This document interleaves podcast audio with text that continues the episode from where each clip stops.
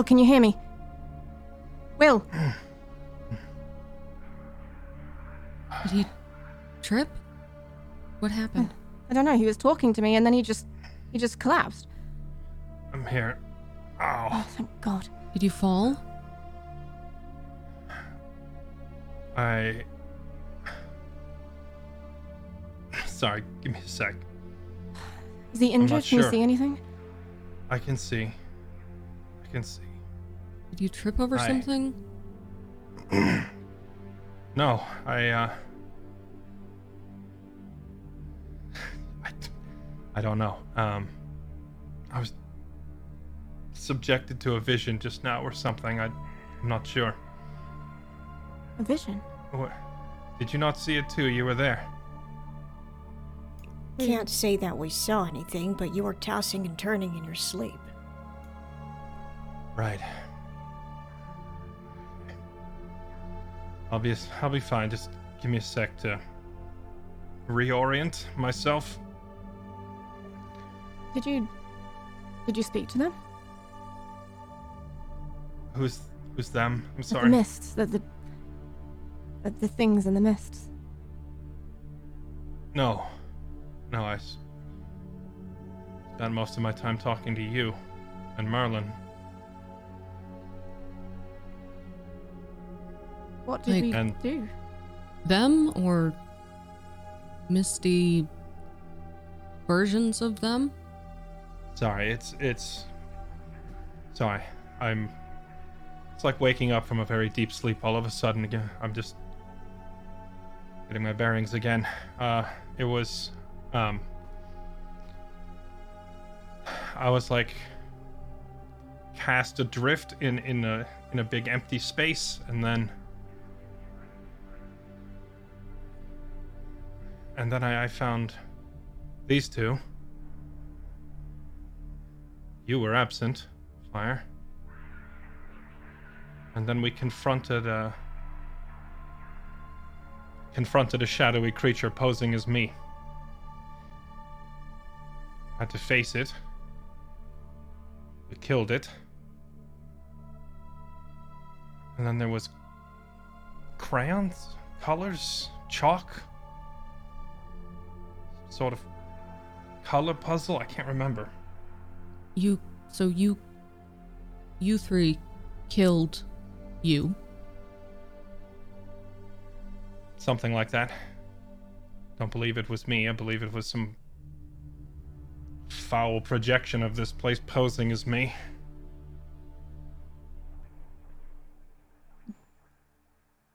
Did you learn anything? What did you learn? Anything? Before I state what I've learned, take it with a bit of salt, because I have no way of knowing whether these things are accurate or not.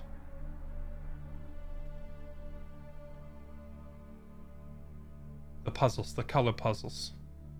There were pictures on the wall. And we had to line them up. And when we were done, I found that I could focus on them and extract a meaning from them. I could, I could feel the truth behind them, but. But for each one that I looked at, it. took quite a toll. The mental strain was intense. I couldn't look at all of them. Yeah. The headaches. I, uh. Truthfully, up till now, I've, I've not really had to when you've complained of the headaches, I understood that it hurt, but this is the first time feeling it myself. It has not been this intense. Hmm. And it kept getting worse as I tried to decipher these pictures. I could only handle two.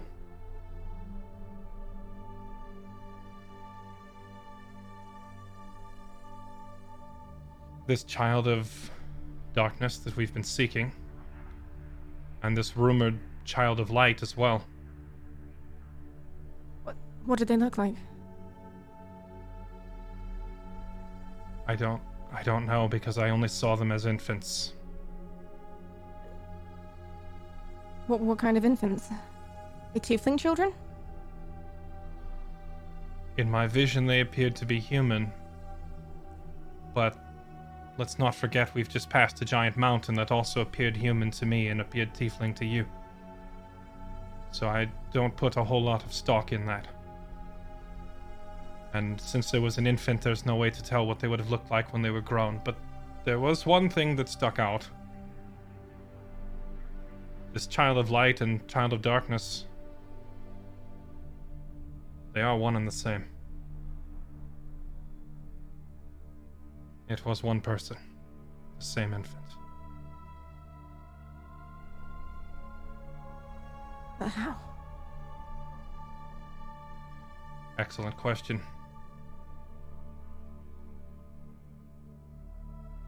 Seems there's a lot that Arias does not know. I looked at a second picture. It was a crown. I don't recognize it. It was not Guardia's design. But I could not help shake a kind of an odd feeling. It was mine. At some point. Whether But you- distant past or You distant didn't future, I don't know. recognize it, but you know it was yours. That is correct. The same way you've never been to or seen this village we're heading to, and yet somehow you know Yeah. the way. Just an unshakable truth. I. I was wondering how that felt. I meant to ask you. But now I understand it. It's. It's feeling but not touching. It's like putting your hand close to a fire. You're not touching it, but you still feel it. I get it now. Was there anything else? You said you saw a few images. Why do you only know those two? Those were the only two I chose to focus on. As I said, it was. Hmm. I don't know that I could have focused on another and come back to you the same. I could. Yeah. I could feel my willpower breaking. I would have liked to have stayed and deciphered them all, but that's. Probably too much for one mind to handle. And and frankly, I don't know if any of this is accurate. I don't know how much of this was was a truthful vision, or perhaps a deceitful vision, and how much of it was just my own imagination. Yeah, especially if we were with you the whole time. It doesn't make any sense. We've been here. I mean, you were only out for seconds. I I suspect it was both. Because the things that I saw in there, I don't think they could have even been my imagination. They're I- I'm not a very creative person, Vix. Uh, I, I couldn't have come up with all that stuff myself, even if I tried.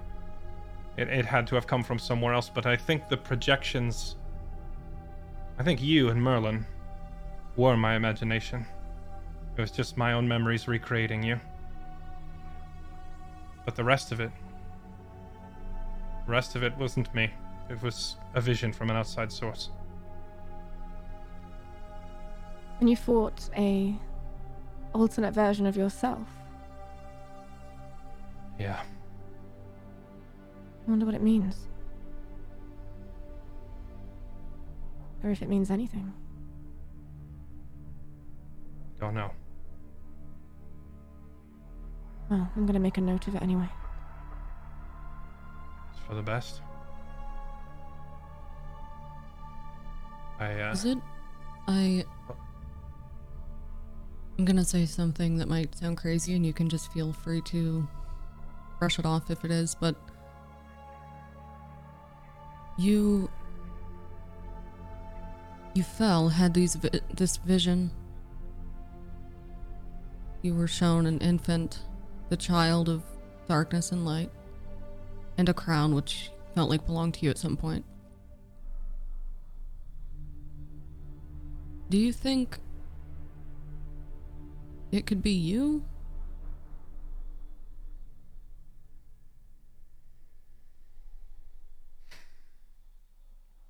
I would dearly like to answer no.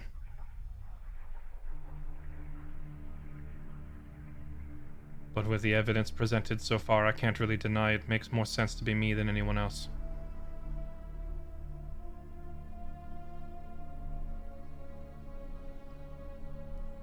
And odd powers child, coming out odd powers coming out of nowhere connected to the sun somehow. Could be a reference to Child of Light.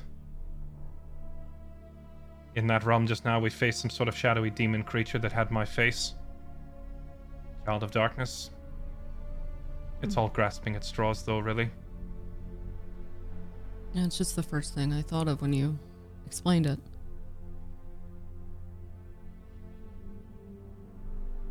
Well, you're as pale as a ghost. Uh, uh, here, let me uh, find you something. And, and, and then Merlin, he goes through his uh, sack and grabs a water skin and a ration, being the salami, and hands it over to Will.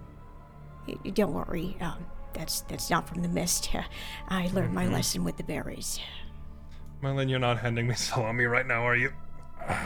It's a great pick me up, okay? I know it's not the most appetizing thing right now, but it's it's what I've got. Take it or leave it, or I'll eat it. I, I, I'll take it.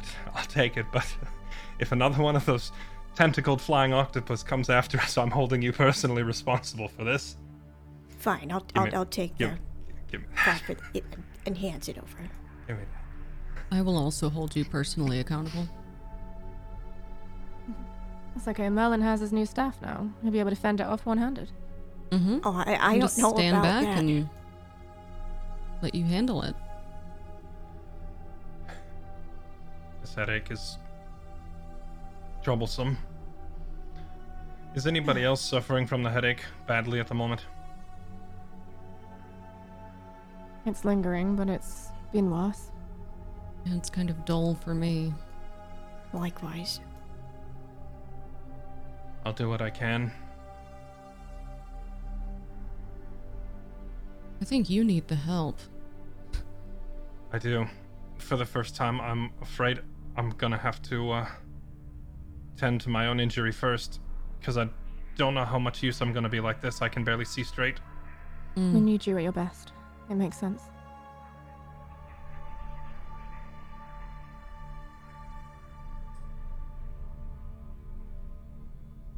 I get it.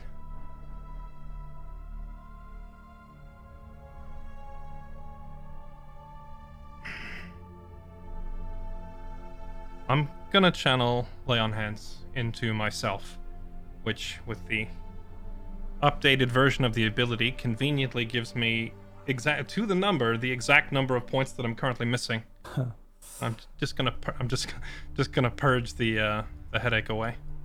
Yeah, you do so, and with a greater understanding of how this ability works or how it functions, you're able to um, instantly remove this headache of yours. It is um, no doubt an, an ability that feels magical to you in some way, but you also understand that it's a certain well of power that you can draw on, and you are using your full usage of it.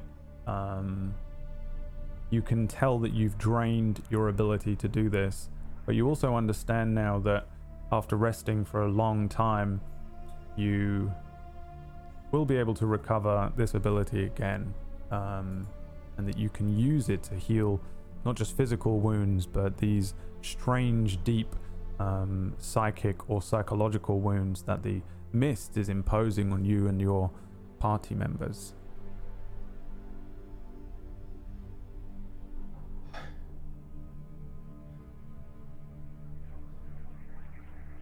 Get it. I get it. You get what? You you get what exactly? I was depending on the sun before, because I didn't get it.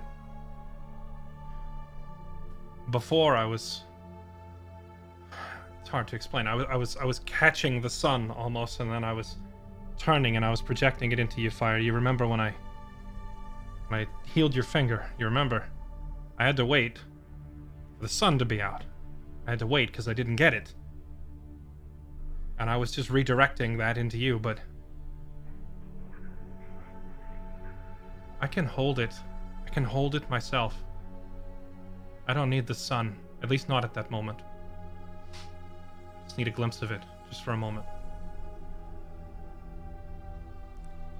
I think I can heal people without the sun. That's what I'm saying. I get it now. It just. During those few seconds that I was out, it just kind of clicked. Not clicked. Didn't click. I remembered. So you think you've always been able to do this? You've just not realized? I don't know. I don't know. I don't know. It's the same way I'm remembering a crown I've never possessed. What what exactly did you say before? Before you went down? I said I wish I could do more. Remember, I was trying to remove your headache, and it wasn't enough. And I was lamenting that I didn't have the sun there at that particular moment, because I feel like if I had, I would have been able to help you more thoroughly. And in that moment of frustration, that's when it just. like a memory coming back. I don't need the sun. At least not all the time.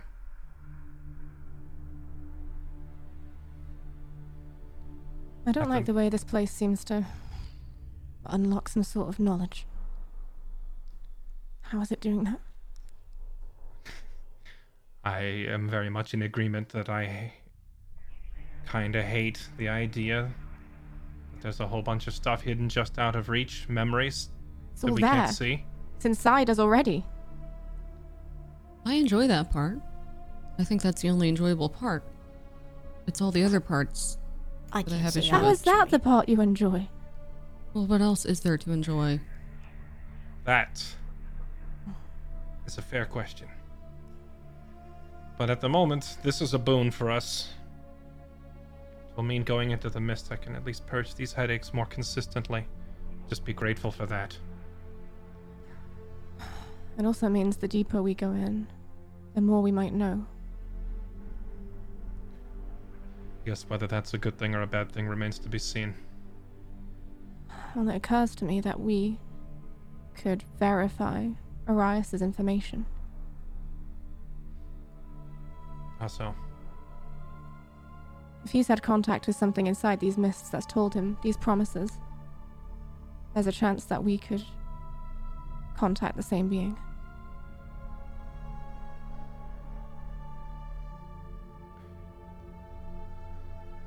Just be careful of how much contact we make. We've seen what they can do. I can assure you I'm in no rush to try. All right. Okay. I'm up. And other than slightly disoriented, I think I'm good to go.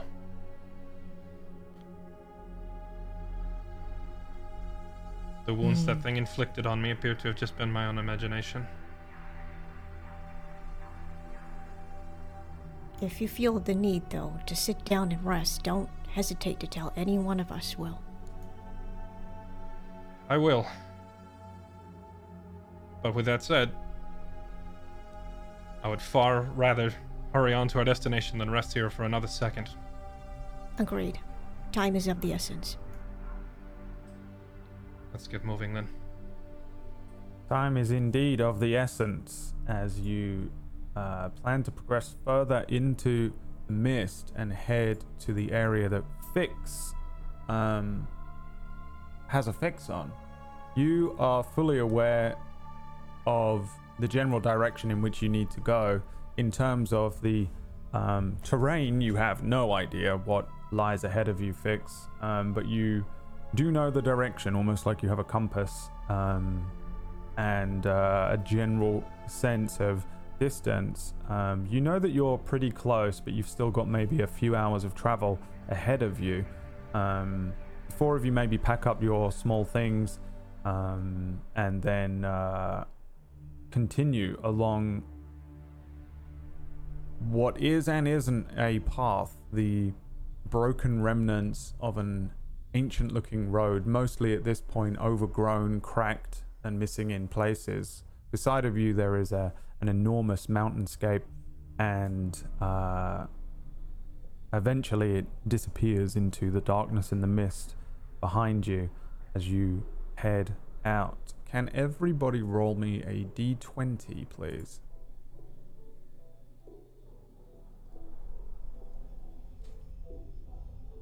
Ooh.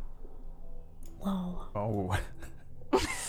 a 20 from Merlin, a 1 from Fire, uh, an 11 from Will, and a 5 from Fix. Uh, let me add those together. That is 37. Am I right? Hmm. Yes. Okay, I'm going to roll one dice. Oh no. Uh huh. Um. The weather in here is oddly calm. There hasn't been any rain. Um, there is a, a, a breeze of sorts, um, but it's been quite still. Um, though it is very cold. The closer you get to your destination fix, you recognize that it's getting colder and colder and colder. Um, each of you uh, will experience a a particular chill to the air, um, and it comes on very quickly. It goes from being um, not necessarily warm or anything. It'd probably be relatively cold, but it goes from that to chilly. I would say no, no snow. You're not frozen or anything like that, but you can certainly determine that over the last two hours of your walk, um, it has gotten colder. The area, for the most part, becomes a little bit more of a barren, open land. Um, for the two days or the one day of your journey and one evening of your journey so far, you've mostly been trekking through um, a forest full of these thin, tall, dark trees. And while they are still very, very present around you, there are also these um, patches of wide open land. The ground harder here than it was before, as if you're moving around that mountainscape, and the elevation maybe is uh, is allowing for less of that sort of dark and and dead looking vegetation, which is almost grass, but grass suggests that it's a living green thing, whereas this is a, a callous and and um, tough grass underfoot. Soon enough, once this chill starts to really set in, and um, you've been traveling for about two hours maybe a little more. In the distance, the four of you will notice a building. Um, at first, it probably doesn't register like that. Um, you'll see a hillside.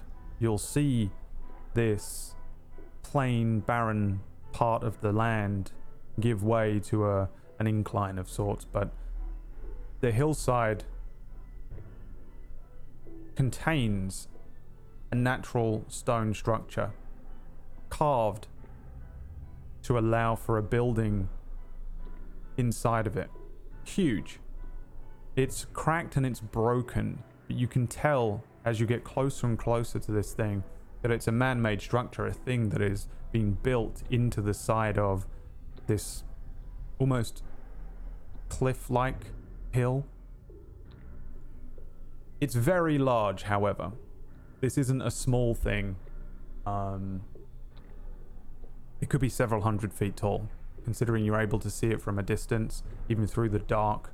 The reflection of um, a vague light on the mist allows you to see. Confirming it's a building, beside it, there is a ruin of what might be an ancient tower. In places, there are walls um, little more than a few stones and bricks. But you get the sense as you get closer and closer that this was once where maybe a, vi- a village had stood. At one point, you recognize on your right hand side a great crack in the ground, a fissure that is opening up.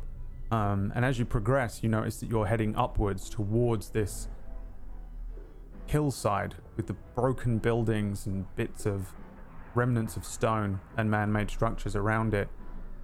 There is a great big crevice now in the ground, as if splitting the ground in half straight through the center of where this village might be up on the hillside ahead of you. This thing gets wider and wider until probably the widest point you're each able to determine is around 60 feet across. As you get closer to the building again and look down into this fissure, it's endless, just a, a broken moor in the land that runs from the bottom of the hillside as you began walking up, all the way up and straight through the structure that's been built into the side of the mountain, into the side of the hillside. You can see that there is an opening to this one remaining building. A huge crumbling thing. As you approach the structure, the crevice, the fissure in the land kind of forces you to move in a in a in the incline upwards towards this singular structure and you get a better idea of the the town around you but before you progress any further is there anything you want to do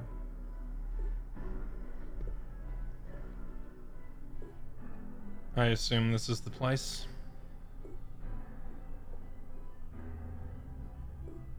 Do I get a sense from looking at the landscape that this is the place I saw?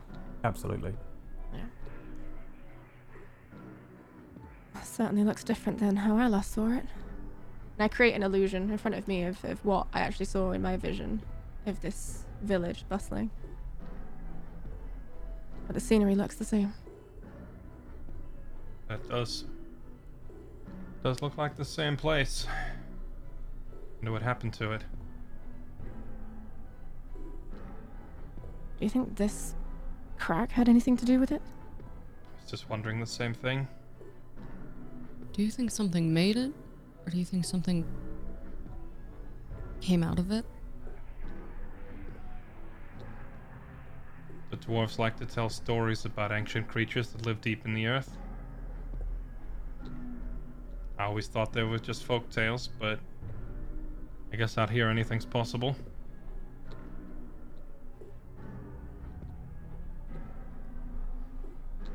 Do they all live in this one giant structure? There were buildings. There were so many buildings. This is. Right.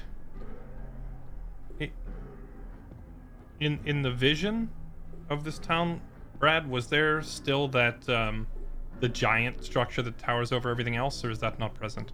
Yeah, the enormous building in front of you, if you strain your thoughts, um, fix, served almost as a uh, a central point for the town. There were lots of buildings around the um, the front and the sides of it, much much smaller, little dwellings and homes, simple looking things. Um, a few stone and brick towers um, about. Um, now there's almost nothing of that left behind. There are a handful of areas where you can see um, almost like a blueprint.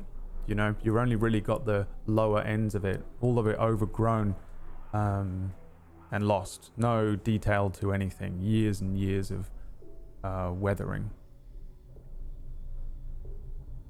And how wide is this fissure where we are now? Um, it's pretty much at its widest point. It's about 60 foot across. Um, And you can't see anything down it. It's just blackness. At least, you know, for as far as your eyes can see. Um, I'm gonna send Vita down it a ways just to see if I can see any bottom. Yeah, roll me. Hmm. Hmm.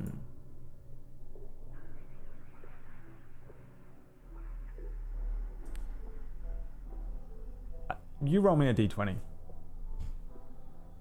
I'll do it that way. Six. A six plus your modifier is that number. Okay. Uh, roll me a just a flat wisdom check for Vita.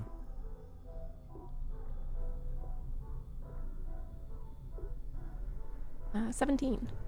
Is Vita in um, ash form right now? Uh, no, they'll be out in regular form. You see. Vita, um, and uh, each of you has recognized Vita kind of lazily following you along for the most part, in and out of the flaming form. Um, but at this point, once um, Fix, you draw your attention to Vita and you look at them, you get. Um, you maybe like instruct them or ask them or command them to go down into this um, fissure and Vita does a kind of few loops very quickly. The flames die out, and Vita denies you your request or your command or something. However, you respond. Okay. Uh, I try and I close my eyes and enter Vita's senses and see if I can feel anything. Yeah, roll me a d20 again. Five. And then another wisdom check for Vita. One. Natural one. You are able to um, do this n- normally quite naturally, just almost um, instantly transfer a level of your consciousness into Vita's.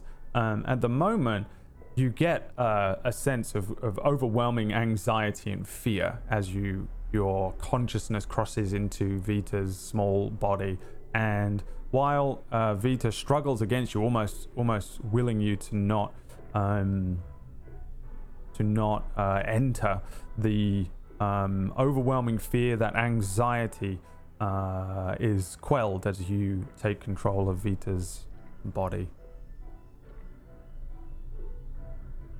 Um.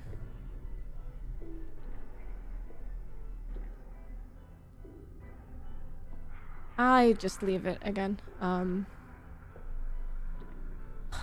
I don't know what's wrong with Vita, but they're terrified. Mm, not- I think that makes them smart. Terrified of, Probably. of what?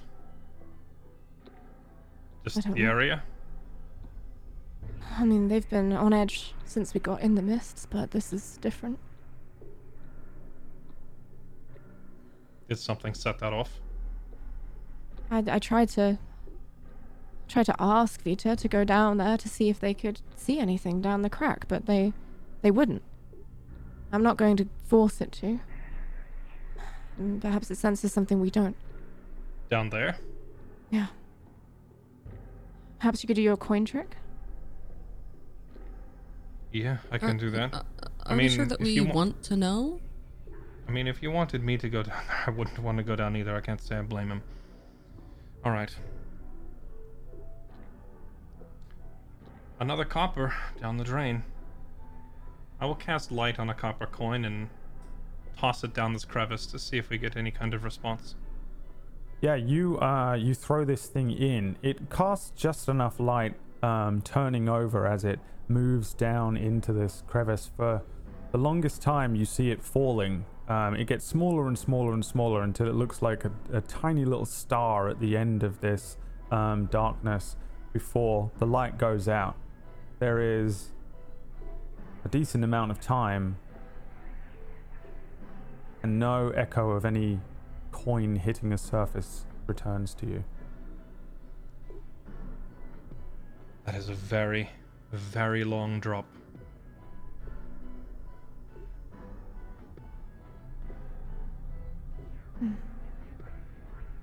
Perhaps we should stay far away from it. Agreed. There's. If we ever, if we did for some reason want to explore that, that's That's an all-day task. Let's look around at what we have in front of us instead, before we worry about what's down there. If it's something we do maybe want to reconsider, I can cast Featherfall. But Well, then, no offense, but that may in fact be the worst idea I've ever heard. I'm sorry. No, I, I see what you mean. That would be the fast way down, but consider what you're suggesting would dropping to a bottomless pit we can't see the end of. I don't think that would be wise. how would Are we you- get back are, up? Are you. Well, oh, well I, I guess, yeah, no. Getting back up would be the issue, really. You suggested that without having a, a way to get back up? What if I had I- said yes? Well, it's not like I, I casted the spell and we're all already floating mm. down, okay? What if It's- I just said not yes there and you yet. cast it and I just jumped? That would be your Just- fault, Fire. I'm just speaking Well- out loud. It's a fair point. Well, if this is the village and we're looking for a tomb, I swear if we find someone here who tells us that it's down there, I'm going to lose my mind. Then we go, we just go, we leave, and we find a tavern, and we just, you know, we maybe we buy a farm, set up your heal shop, make money. I would say I would agree with you and say drink the rest of our days away, but I currently can't get drunk. So I guess we're gonna have to stay here and look for this graveyard. Hmm. and hope that whatever caused that crack didn't swallow up what we're looking for. Because that would be just our luck. I head towards the building. Yes, you guys move upwards now um, and get closer and closer to this structure, which again, the closer you get, you realize this thing is enormous. They clearly carved it out of the mountainside, out of the hillside here. Um, but the masonry would be pretty interesting to you, Will, maybe more so than the others unbelievably old, however, no real definition to it. There are even cracks, huge things breaking into the um, walls that are sitting underneath the hillside here, somewhat supporting the part mountain, part roof that there would be. It is quite impressive as you get um, to the entrance of this thing, sitting at maybe a hundred feet tall, a little taller, um, and arching over the fissure itself. Beside the opening, there are two great figures carved into the walls themselves. Um, you start to uh, see definition to this thing as you get closer and closer and closer to it.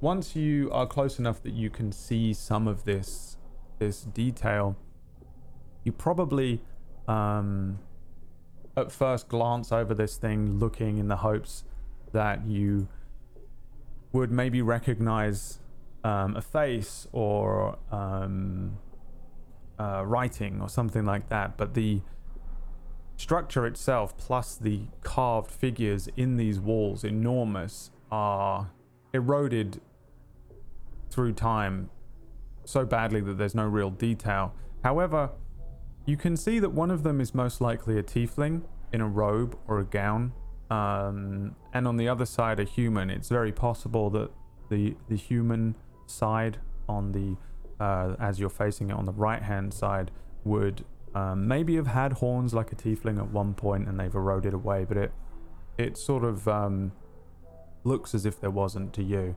Um, both in similar dress, these robes, gowns, um, not necessarily uh, clothing that you recognize, um, except maybe through um, some of the uh, desert folk in Dandelo or Coos might be wearing something like this, but really it looks archaic and ancient, very, very time worn, very little detail to them.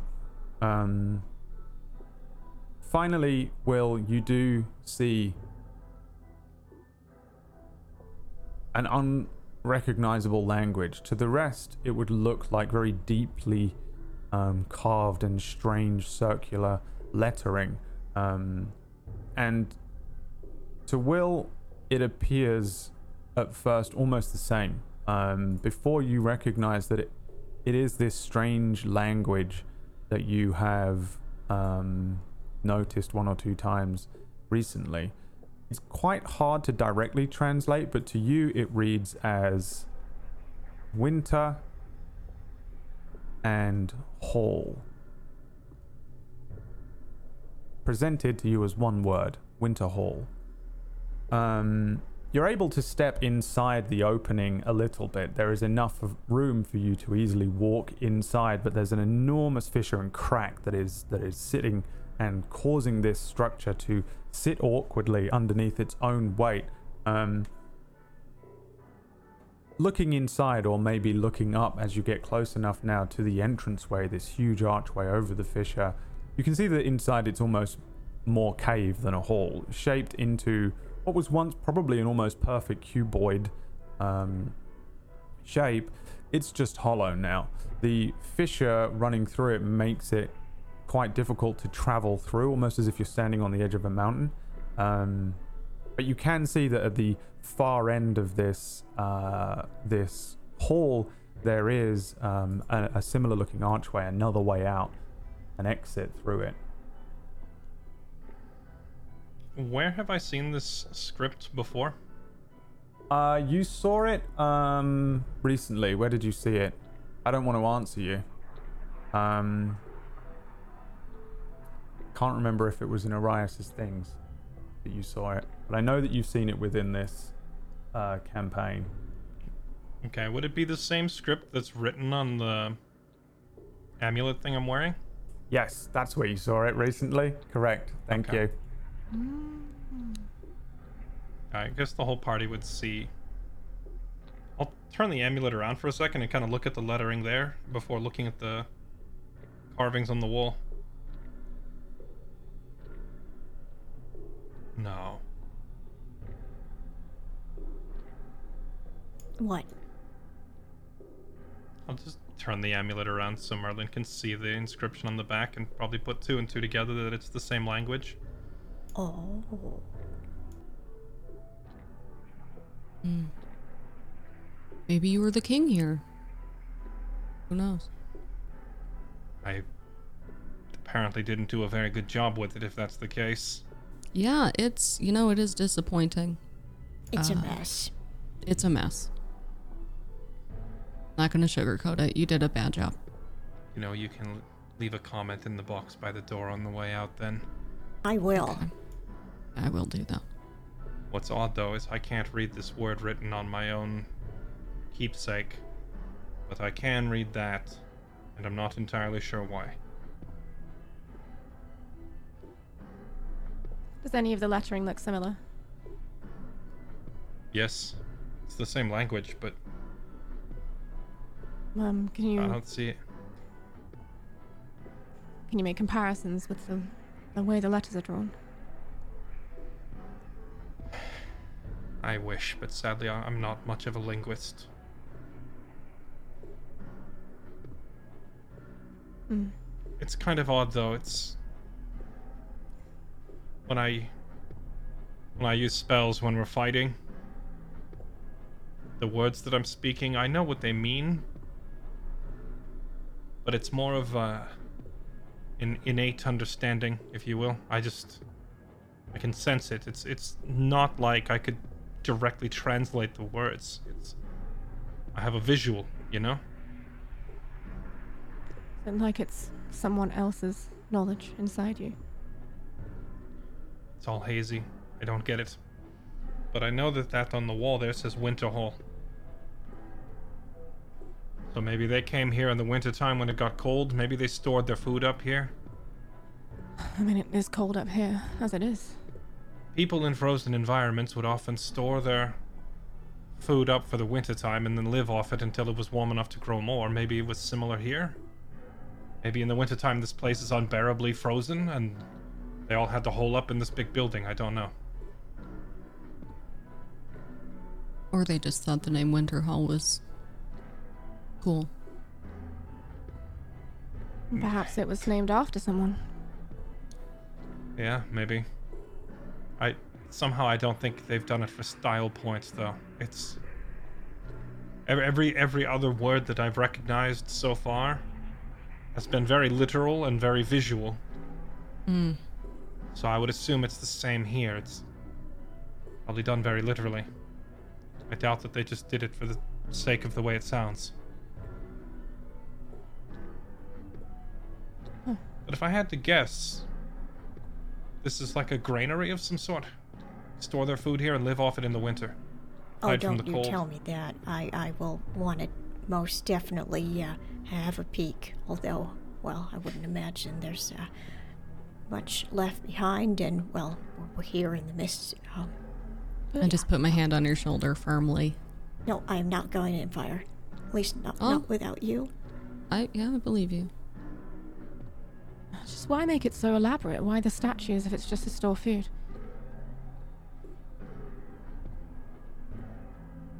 I once again uh, try to see if Vita wants to cooperate. Yeah, roll me uh, another d20. A one. Oh my god. Um, I would say at this point, Vita has become uh, utterly and completely disconnected from you, just fully independent. You don't even really have much of a connection right now. Vita is moving around in the ashy, smoky form, um, kind of sporadically and wild, um, more more animalistic than usual, almost like uh, when um, a dog or a cat is spooked by something and they just keep checking around, uh, moving swiftly and then stopping for a moment and then moving again. Um, extremely hyper vigilant, but at this point you have lost all complete connection or control over Vita. The fear consuming Vita. Hey, calm down. Just, just. I try and like scoop it in. I try and physically Impossible. grab it and stop Way it. too quick. Also, basically incorporeal.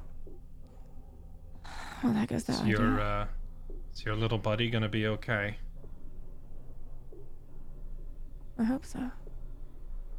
I don't. I don't feel it anymore. I don't feel the. Whatever it is. Something about this place is rattling it. Well, it means it's got more sense than the rest of us. Mm-hmm. All right, we ready to go inside? Sure. Ready. There's only one way we're gonna find out what's going on here, after all. Mm-hmm. Let's go. I will move up the path towards it. Yeah. You guys step inside this um, big, hollow hall, but it would feel more to you almost like a cave at this point. Time worn, a ruin. Um, maybe about 200 feet by 200 feet across. Difficult to see any real um, detail in anything, but as you get closer and look around, maybe you touch a hand to a wall, you can see that this was once huge masoned bricks. Um, well made, well carved, um, and partially built into this mountainside, but so old and so time worn that it's crumbling and fall- falling apart. The enormous fissure in the ground that's running straight through the center of this hall makes for quite difficult travel, and although there is an exit that's at the end and very obvious to you, it's a little hard to maneuver towards. Um, everybody, roll me acrobatics checks just to see how well you do moving through the ruins of Winter Hall.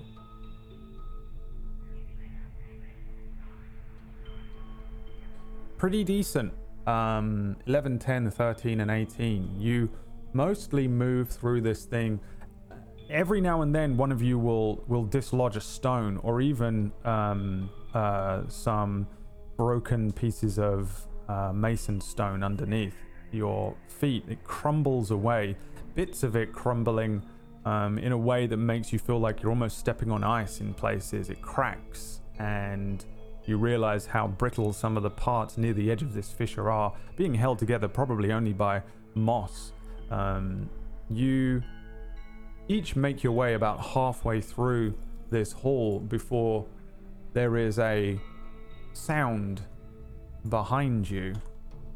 And uh, everyone roll me a perception check. See how quickly you latch on to this sound.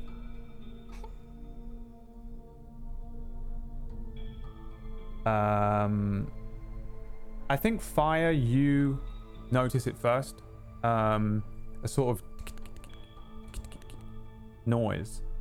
It echoes around you in this hall. At first, it just sounds like the same sounds of the the bricks or the crumbling bits of the ceiling above you. Every now and then, will just rattle downwards. Um, before there's a uh, an odd pattern to it that makes you feel like it's something else. At this point, um, Will, do you still have the light cantrip up? It lasts an hour.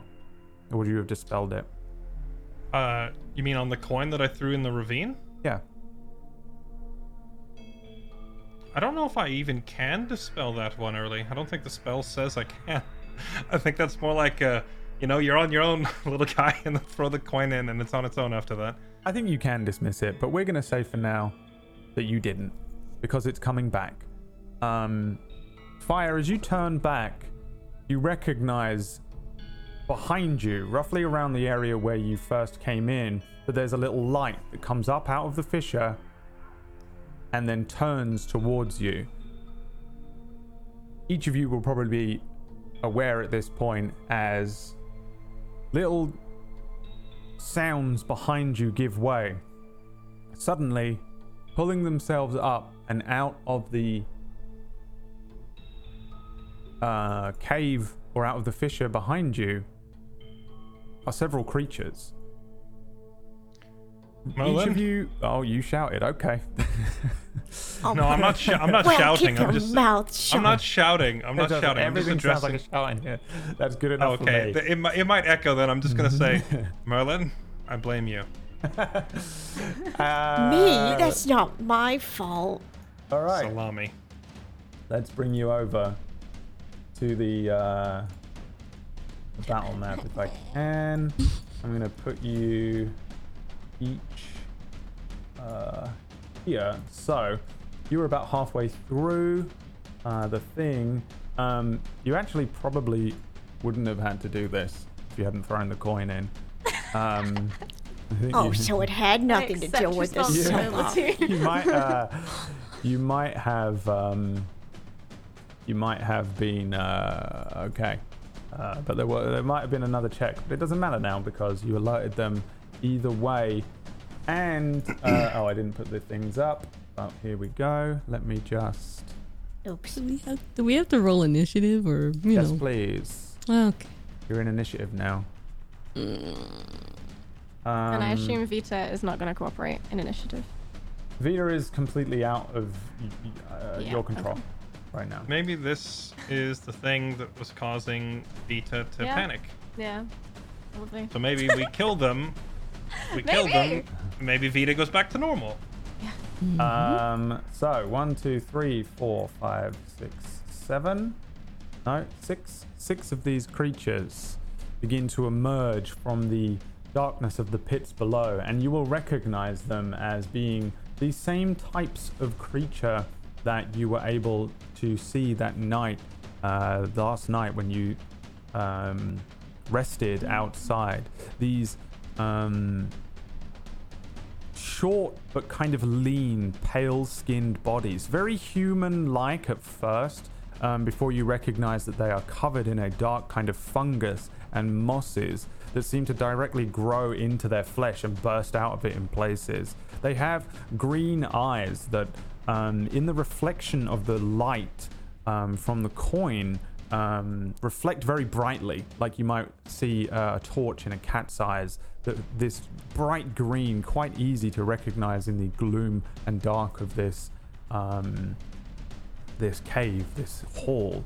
One of them has the copper coin jammed into their flesh in the center of their forehead, a small drop of blood running down its forehead and down its nose. And it looks over to you and What the hell, man? I'm glad you're laughing. I'm gonna add them onto the turn order. Oh I just want to look right at that one immediately and go.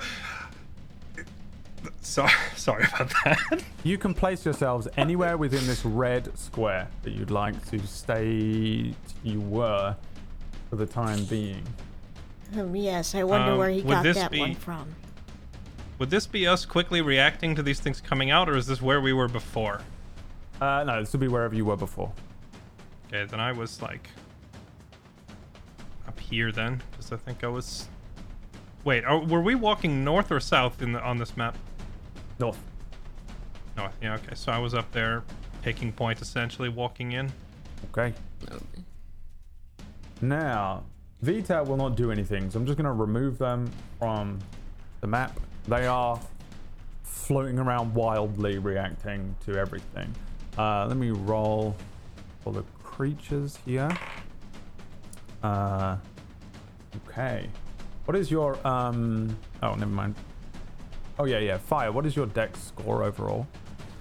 Uh, da da da da. Uh, 20. 20. So you go first, then the pale ones. Um, I don't like that you named them after me. That's uh, offensive and upsetting. um, you, uh, oh, Merlin, you go first. These creatures coming up out of the, um, out of the ground here. Uh, you can see all of them. You can see that they clearly are uh, of malicious intent, and they're quite small. They're about your height, actually, about three to four feet, Oh, but very, very thin.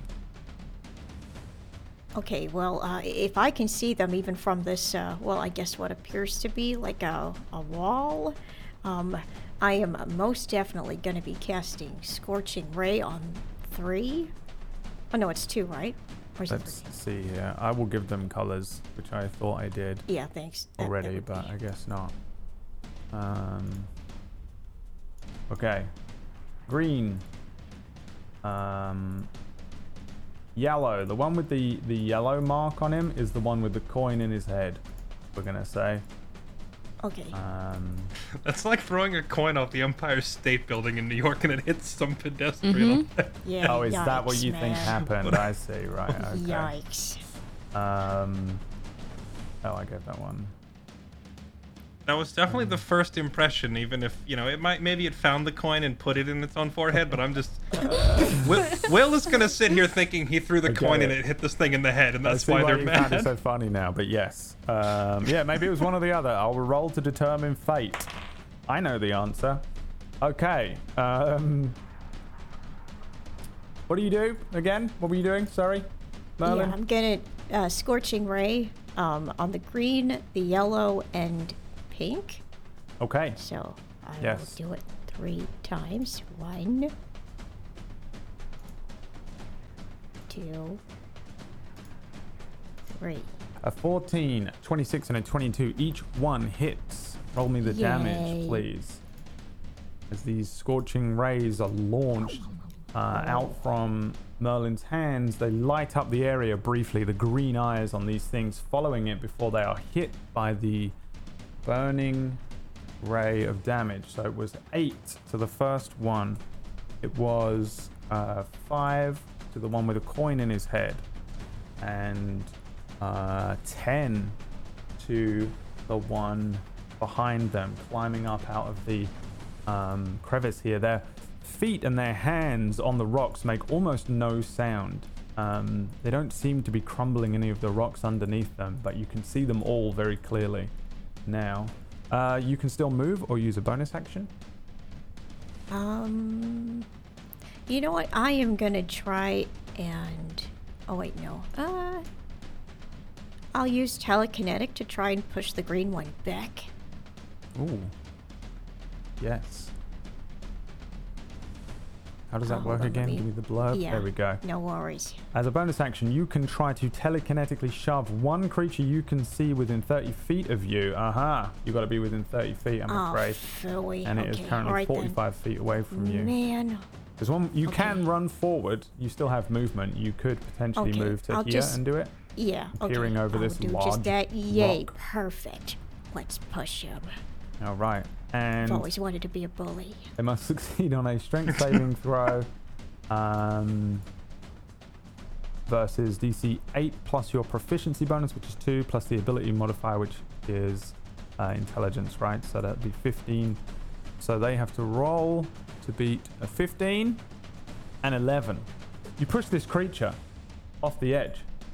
It is shoved by a force that it is not expecting to hit it, almost like it's hit by a direct gust of wind, and you shove it away from the rocks that it is very carefully climbing up. It kind of um, looks up at you for a moment while that telekinetic grasp is still in in uh, uh, is still active.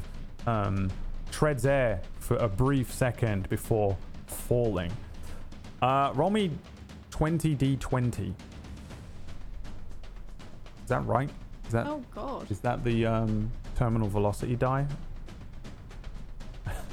you deal, you 192 damage to this thing by shoving it off the edge.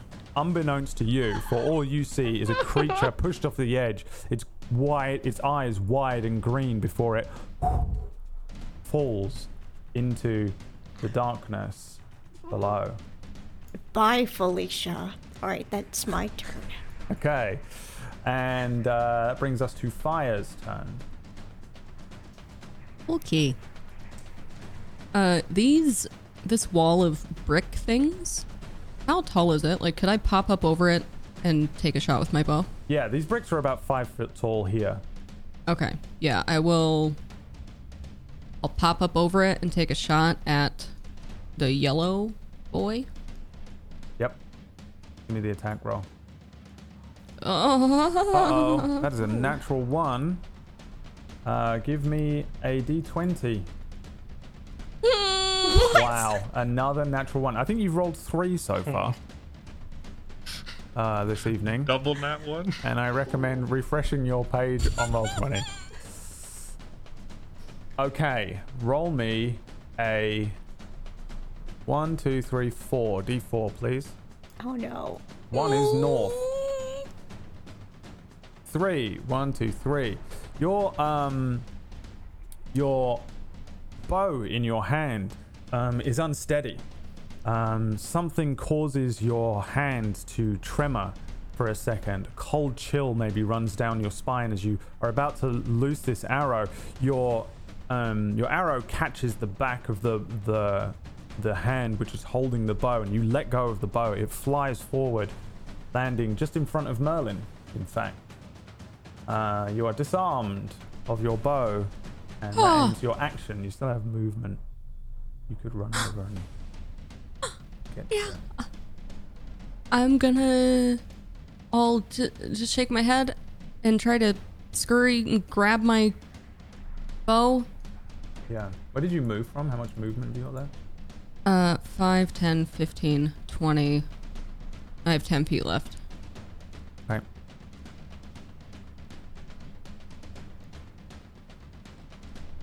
Am I able to pick it up? Yes, you can pick it up as a free action. Okay. All you did was drop it.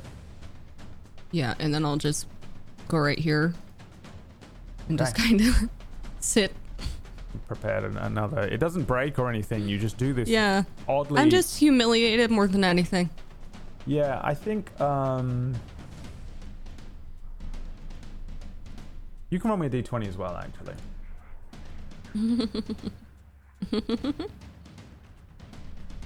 Okay. Nine.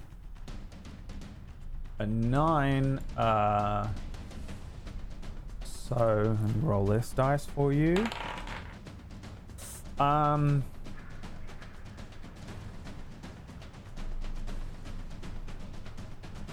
You might hear laughter in your own head, or coming up from the fissure, or maybe it was behind you. Um, The laughter sounds a lot like your brother when you were much, much younger. Oh, you dick. pale ones start moving. Um, let's see here. So these creatures move. Uh, yes, 30 feet. So this one is going to move over to here. Uh, the others will move in different ways. This one actually will simply climb up to here. They are moving across from you as opposed to running directly at you. Several of them moving in a strange way. Um, the way that they are moving around you is almost as if um, they're trying to encircle you like like animals, almost like hyenas or something, uh, moving around a prey, as opposed to a more human-like a tactic of people with weapons and things who might rush you. Um, the way they move is much more animalistic. They look quite humanoid, but act very, very much like like animals. Um, it's in terms of how they move. Again, it's just a pure silence on their um, footsteps and hand steps as they move on all fours around you. Each one moving towards you begins to. You hear a kind of odd bubbling from within their bodies, a churning, almost like a. Um, like a bog or a swamp, the pops of bubbles coming up before you see each of them begins to drool a thick green drawl, as as they move around you they begin to um, spit these um, balls of noxious filth towards you. Uh, so I have to roll for them though. Oh no I don't. Um, Let's see here. So, one, two, three, one, two, three, one, two, three. Yuck. Uh, Oh, Yes. yuck. Are they gonna spit? Oh, no. Will. in in roll me- advance, uh, just on the record as saying yuck. Yes, roll me a Constitution saving throw.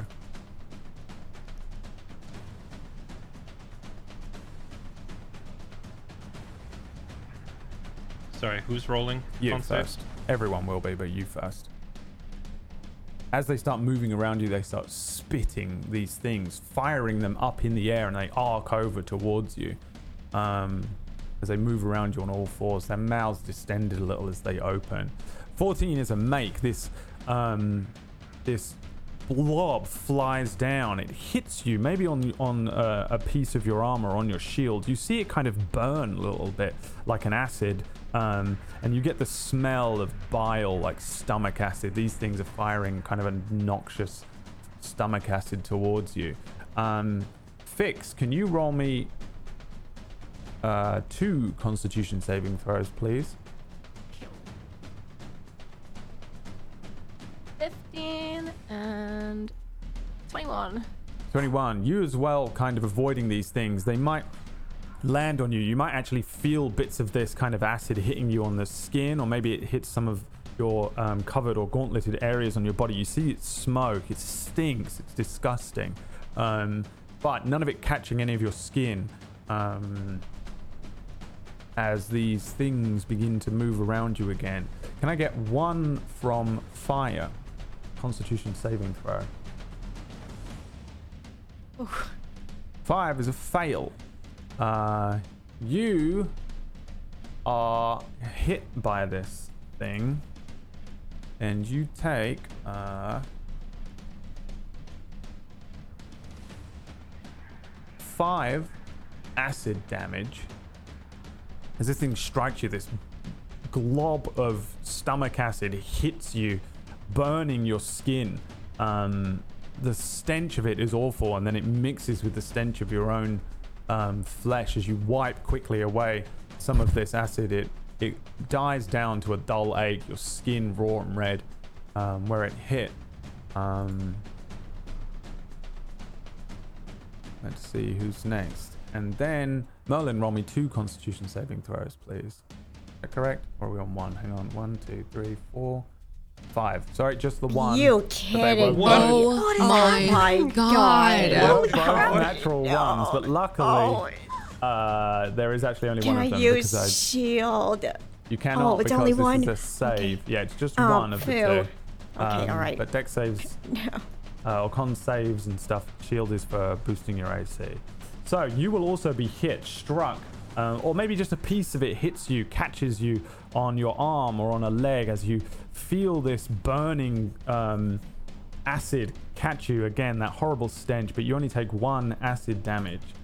The uh, creatures continue to move around you. You hear them kind of um, chittering uh, under their breaths, these kind of um, glottal noises coming from them quietly as they seem to be communicating in some strange way, but again, not really speaking like a person might. Um, okay. Brings us to fix. Um, I'm gonna run in front of Merlin, stand between him and the monster, and then hex an Eldritch Blast. So I'm hexing the yellow one in front of me. Um, for wisdom. Or It's wisdom. a 17 on the Eldritch Blast. Eldritch Blast 17 is a hit. The 7 damage and 7. 2 necrotic. and two necrotic damage. Yes, this Eldritch Blast launches forward. The one with the coin in its head is slapped, the coin flying away from it, rolling across the floor. For a moment, it's distracted by the coin more than the attack. Um, before turning its face back to you, its eyes wide, jaw kind of slack. They don't really have expressions on them like anger or anything like that, but they um, they have these slack, loose faces. Now that you get close to them, you can see that they have um, they have uh, uh, large mouths, um, and though when they opened them, you could see that they would stretch very wide. When closed, you can see these very thin lips that run almost up to their ears, which are pointed a little at the ends. Um, their thin, strange, long bodies don't really represent anything or any species you might have met before, but they have the nose of almost like a pig, upturned, and then these bright green eyes staring at you. Again, no real expression, just kind of loose um, and hanging, but it's it's fixated itself on you. What uh, do you do next? Uh, I turn to Merlin, just say, Merlin, fall back. As far as you can. He gives her a nod. That's it. End my turn. Okay, brings us to Will. Okay, I assume this yellow one is the one that that gunked me, right? Uh, the yellow one is the one that gunked you. Yes. Okay. I'm trying to trying to gauge their range. It looks like they can pelt us from as far away as they want. So I'm going to move up here. Uh, block off Merlin and fire. And I'm gonna hurl a javelin at the yellow one here right in front of me. Okay. Give me the attack roll. A Uh, nine. That is a nine. is unfortunately a miss. This javelin launched through the air. You hear it strike the bricks and area behind where the pale one is moving towards you. It dodges quite quickly, deftly, for the first time making a little sound, a crack appearing in the uh, in the dirt underneath its feet as it moves to dodge out of the way of this thing. The javelin hitting the rocks and bricks in the distance. You know, after watching like five nat ones in a row, I should have known better than to do something that made me roll dice. Um, The 20 is on my side tonight. yeah. I don't think I have much else to help with these guys, so I'll just end my turn there. All right, Merlin. All right, I'm gonna do a another set of scorching ray. So, uh, oh right, on um, hmm. on the pink, the red, and purple. Okay. This has a range of 120, Yep. so I should be able to get them all. All right, one, two, three. Where were these rolls Jeez, when I? Jeez, what the hell, 26 man? natural Holy- 27 and uh 24 uh crit 27 there so roll um yeah roll your damage so the first one to the pink one which was already hit by um, one of your scorching rays takes another three damage. Then the red one behind it um, takes 16 damage. Is that from the crit? Um, that one is engulfed in flame for a moment as it as you you see it hit. Um, it doesn't make any noise, but there's a whistling sound as some of the fungus and the moss catches fire very quickly on its back. Its eyes widen it begins to pat at its body, rolling around on the on the ground. The crumbling and cracked parts of the fissure next to it falling in, creating a lot more noise than they've been making so far. Um, it stands back up, partially kind of crackling and burning in places, very damaged. Um, and then the one behind it hit by the last scorching ray for 11 damage. As that one too is hit for a pretty huge amount of damage, the two of them burning for a moment before jumping back up. Slacked faces, but um, moments while it was burning and stuff with where it had kind of uh, a look of um, frustration, not really even pain, I would say. Um, what else would you like to do? You can still move and bonus action. Yeah, I am definitely gonna try and push the yellow one into the hole too if I can. Although it's only five feet, but uh, I'll give him a push. I'll use telekinetic on him. Okay, push him uh, backwards five. Yeah. Okay. Yes, you do so. You see it kind of squirming as it is pushed backwards by your telekinetic force um, before it lets go and it continues to move um, cautiously around where you are. Uh, let's see here. Um, And I will also take a few steps back. Yes. Fire scrambling to pick up the bow. The strange um, cackling of of your of your brother disappearing um, with the scorching rays and sounds of people moving around you. But uh, you're able to recover and do whatever you want to do now. Uh, I will. I'm shaken up by every all of that. I just failed, and my bow went flying, and I grabbed my bow, and then I heard my brother, and I'm just gonna pop up and take a shot at the yellow one here, and I'm gonna do sharpshooter, probably just because I'm less accurate but more angry. Yes. so you Sharp so it's shooter, minus five 13. for that. Um, it's already on Or it, wait. right? Yeah. Oh, does it already do it? Mm-hmm. Oh shit. Well then, yeah. Did it up. So you've got a 13, which is a hit. Whoop. Not hurt. Yes. How do you kill it?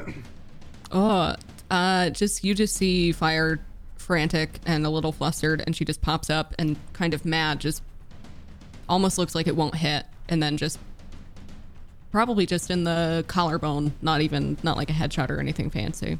Yeah, the arrow flying forward strikes this thing, um, and it's taken enough damage now that you see that it's hit and it falls um, to one side.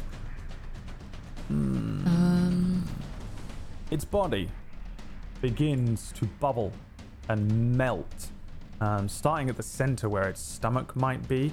You see the skin peel back as, as bubbling begins to happen here. The skin falling in on itself, and then that same acidic, noxious goop starts to pour upwards and out of its body, taking over the flesh and the fungus and the moss and spreading out in a pool um, of kind of watery bile. It is now oh, that was on gross. 1 HP. Oh, oh no. oh no. Oh, why you do this, Brad? It begins just- to move across the ground towards you. Oh no. The bile taking on a form of its own, leaving some parts of the pale one behind. Um, but the bile, the water, begins to move and almost uh, s- slowly at first, but picking up speed like a snake shifting across the ground. What else would you like to do? Still your turn. I'll just see this happening and I'll just put my hand and try to reach for Merlin and just and just I'll probably take a step here and just put my hand on Merlin. Just make sure I got him. Okay. And that's my turn. The thing that is moving across the ground. Uh, let's see which one of you two it wants. Moves towards you, Will. Um, let me read what this does. Oh no. I Things you never want to hear your DM say. Oh, I, mis- I misread it. It's fine. It moves uh, over this way, um, and probably moves kind of under this brick or behind this brick a little bit, somewhat out of sight from you, as it moves around and away from you. A pile of its remains behind, burning, but the watery, biley substance moving by itself um, towards this brick. The other creatures continue to move around you um, if they can. The pink one moves to there. I think it was there, right? The uh, the next one will move uh, up next to that. These two flaming ones that we're not having a great time uh, move up here, and then this one remains there, probably maybe just moving around in a strange way. So the remaining ones are uh, moving around you again, but then you hear that horrible sound of uh, a stomach bubbling up to fire um, one of these horrible acidic things at each of you. We'll start with, um, uh, we'll go from top down. So, Merlin, the one that uh, targets you, will be the pink one. Give me a constitution saving throw again, please. Natural Why one it- Oh again. What the heck? It's the Amazing. same. Oh, I, I am cursed. Ow, you get hit square in the chest this time. It burns through some of your clothing, pushing you backwards as this um, acid hits you, splatting bits of it flying off, burning parts of your face, parts of your arm. Um, and you take five acid damage. And then a con save from um, Will. Sure thing. A 21. 21 is a I'm, make. It I'm, I'm sturdy over. lad. Two con saves from Fix. 15 and a 9. The nine is a fail. You are struck by the um, acidious blob, this stinking bile. As it hits you, it deals three, um, three acid damage to you, burning your skin, and then one from fire, please. Wait, I hellish rebuke the one who hit me. Okay. Heck you, buddy. Hellish rebuke. Uh, dex save. Dex save from the creature is a 22. As always. Okay, well, it's still half damage. Um, 19 fire, so 19 fire, so 9 damage. Uh, I think it's 10 because we round up. Oh, nice. All right, not arguing. Yeah, the fire engulfs this thing once more. It um it breaches in a very strange guttural way. Um the face distorts for a moment as it comes back. There's very little to it. Its its skin is falling off um its body, charred and burnt. Um one of its ears completely missing. The um the stench coming off of this thing is wild. You can see bits of um, bile falling out from its stomach and hitting the ground, mixing with the burnt smell of flesh, fire, fungus. Um, it is still alive, however. Um, and then Which one was that four. that just took all that damage? that was the uh, the purple one Okay. down here. Um, and then fire one Constitution saving throw, which was a four. You also take um, the hit here of the full six acid damage as one of these things is hurled upwards and over this wall. Um, it's kind of hard to make out where they're going to land at first, and this one comes down, maybe hits the wall and then just explodes. All of this acid hitting you, some running up the side of your face, down your arms, across your chest, as it burns um, your body in several places, doing six acid damage. Uh, let's see here. Stepping out from behind the rock is a reformed, but barely reformed looking creature standing up and immediately reforming flesh over this watery bile. You see this thing growing um, as another part made uh, pale one grows out of the the uh, the bile and the water of uh, its body, or the or not of its body, from behind that rock, and he is back, um, and he gets to do nothing. Okay. Fix's turn. Point straight at the one that's just stepped out again and blast him again. Okay. Or attempt to. Oh, it's a 26, natural 20. A natural 20. Give me the damage. 11 plus. Yes. This thing partially reforming and trying to step towards you is hit by an eldritch blast. You see the necrotic damage spread across its body as it is launched backwards. It hits the wall and explodes into that water again. It runs down the wall, burning some of the stone as a puddle reforms at the bottom of the wall. Bringing us. No, we're not bringing us to Will's turn because it's still your turn. What else do you want to do? Is it still alive then? It is alive. It's on 1 HP in its watery f- form. This is the yellow one again? Yes. Interesting. Uh, Pick a target, focus it down. They're reconstructing themselves. I just did. That one's been hit twice. It's got back up twice. We need to try something else. Uh, I turn to Merlin and shout, Fire! And that's What? the end of my turn. Yes. Okay, Will's turn. What, what did she? Oh, Oh. I just yelled fire. I looked at Merlin and yelled fire. Oh. Nope. I am going to walk up to this one that got blasted by the hellish rebuke and try swinging at this one with a booming blade. Okay.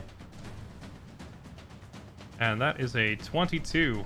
22 is a hit. I think you probably cleave it in half. It um, explodes into a, a, a bunch of that water. As you cut it in half, the water running down its legs and spilling out over the ground. The top Yeah. half of it falling and then and then uh, rolling over. Its kind of flesh remaining for a moment. The bottom part of its body turning into that water, and you see the water moving towards each other um, as the thing begins to um, regrow. I would imagine though that um,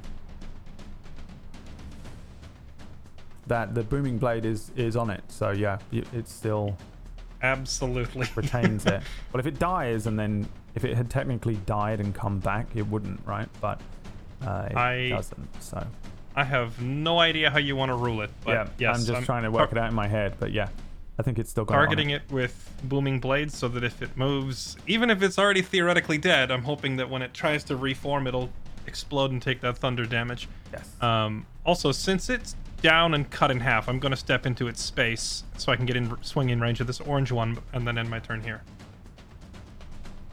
Can I do that? Or You can. Um, it's like a bunch of acid on the ground, though. Um, is is I mean, is this acid stuff everywhere or just like specifically right here in the space where this thing died? It's kind of everywhere, but there's like a bucket's worth of acid that you would have to step into to get into that space. It's like moving around. Think like Venom or T1000, like it's doing that all over that area, coming back together. It's a pretty decent amount. Hmm.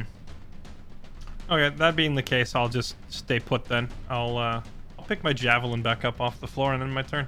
Okay, Merlin. all right. So Merlin's gonna step in front of uh, fire, and then uh, for the last time, going to be casting a scorching ray on. Uh, let's go for the yellow, pink, and red one. Okay. All right, here we go. Uh, scorching rays fire damage. I don't know why that didn't work. So the one that hits the yellow one, the yellow one is currently uh, this watery bile. You hit it, and it burns away a lot of it. The watery bile stuff stops moving and begins to kind of just float away from itself. It, it melts uh, into itself and becomes little more than just a pool of um, smoking acid. Uh, the um, the pink one is an 11, so that one misses as the scorching ray probably hits the ground behind where this creature is. And then the red one is a hit, and you deal 7 damage Seven. to that one, which reduces it to that pool of water and bile again. You see it hit this creature, it falls down, and then that bile bursts out of its stomach, eats its own flesh to a degree, and then begins to move around of its own volition. Okay, Um, yeah, I had my turn there too. Okay, Fire's turn. I will take a shot at the pink one. Okay. I don't feel very confident about killing it with my bow, but Yes, you miss. It flies past this thing, which is already dodging out of the way of a, a fiery, scorching ray, and the arrow ding, hits the ground behind it.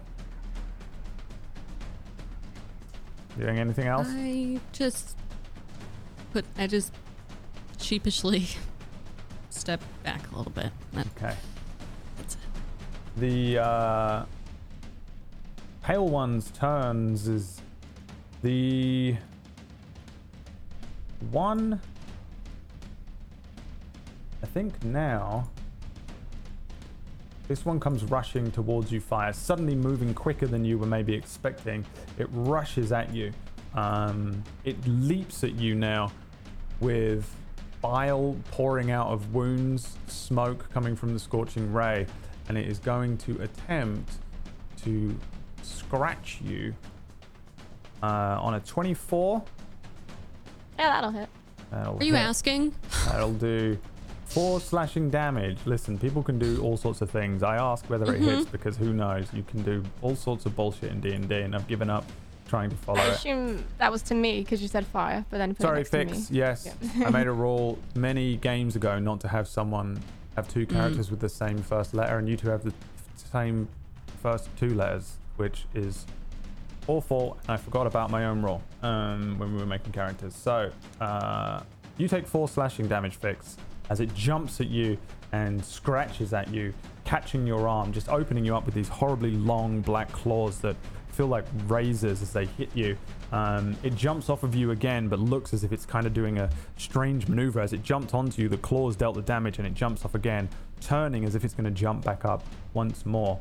Um, the one that was um, reduced to its liquid form um, moves away to over where the yellow one was and begins to reform back up into its usual form. The one in front of you, Will, um, which is barely uh, uh, even bile at this point, attempts to move and is just obliterated. All of this magic from the booming blade. Um, does it create sound as well when this happens? Oh yes, absolutely. It's like a sonic boom, thunder crash sound when it tries to move, and then Yeah, the um, sound echoes off of the walls in this cave. There's a bunch of rumbling and crumbling as, as the roof above you um, vibrates. Lots of little bits of sand and dirt and rock falling down around you. It falls into the crevice. Um, some of the bricks fall out of the walls, but it's not like falling in on you or anything, but it's a sudden rumble to the area around you, and you permanently kill this one. Um, the other one, however, will do the same thing as it did at Fix as it tries to jump towards you with those claws, launching suddenly at you like a monkey. Um, you probably just bat it out of the way with a shield as it dung. You kind of hit this thing. It falls to the ground, rolls over, um, f- coming back to its um, arms and legs again as if it's going to jump back at you. And then, if you could make me a Constitution saving throw, as the one which is still across the crevice over there uh, fires one of those acidic balls at you. Um, that is a make. Yes, the the acidic ball landing behind you and burning up the ground behind where you are stood, bringing us to Fix's turn. Oh, the yellow one did die. Okay. The yellow one is fully dead. yes. That confused me. The only way to know if they're fully dead is if they have an X through them. Yes, I didn't realize that. Um, alright. I'm gonna hear that, audio listeners? Carry on. I'm gonna bonus action hex the orange one next to Will. Okay. Um, and then whilst trying to fend off the one that's on me, um, I'm gonna fire an Eldritch Blast at the orange one. Okay. Give me the attack roll. Were you hexing wisdom again? Um, strength. I don't. I don't know what I hex on these things. I don't think it matters. Okay. uh, 23. 23 is a hit. Eldritch Blast. It's five plus three. Uh, eight damage to this one. Yeah, it's like bouncing around. Will hits it with a shield. It lands. It gets hit by a, uh, a set of force, and it kind of moves around you, Will, um, trying to get advantage on whatever is hitting it from the other side, but doesn't see Fix because I'm assuming Eldritch Blast is mostly invisible. Um, anything else? Movement. Um, nope. Okay, Will's turn. Okay, well, since this thing is hexed and it would be a shame to waste it, I'm going to attempt to grapple it. Okay. yes. Um, I think you have to give me an athletics check. Ow! Natural one. Uh, I will roll a dex Actually, I, check I for could it. still win if this thing gets a lower lower than six. It's true. Uh, no, I'm gonna say you um, trip. Give me a dexterity saving throw. Well, with the way the rolls were today, I suppose my nat one was overdue. A nine. Uh, You uh you you go to grab this thing and it moves so quickly. Um, the way they've been moving is very cautiously, and as you go to run for it, it moves in a way that is so awkward. You stumble a little bit. The ground underfoot is softer than you expect. There's a crack that opens up, and you also trip somewhat over the creature as you go to grab at it, and you stumble closer to the edge. I'm simply going to move you to here, um, but it does consume your action to, to attempt and fail the grapple. okay, am am I am I prone or am I simply moved two No, you just stumbled forward. Yep. Okay, well I will then use ten feet of movement to go here and then back to this side. Yep. Because screw that, I'm not staying over there. Yeah, yeah. Um, and uh, I will glare at it angrily and end my turn. Okay, Merlin's turn. Nuisance. Okay, uh, I, well, I, I would assume Merlin's eyes would be fixed on the uh, uh, pale one near um, Fix, so he's going to pull that Staff of Necrosis and attempt to blast it. Okay. 14, 14's a hit.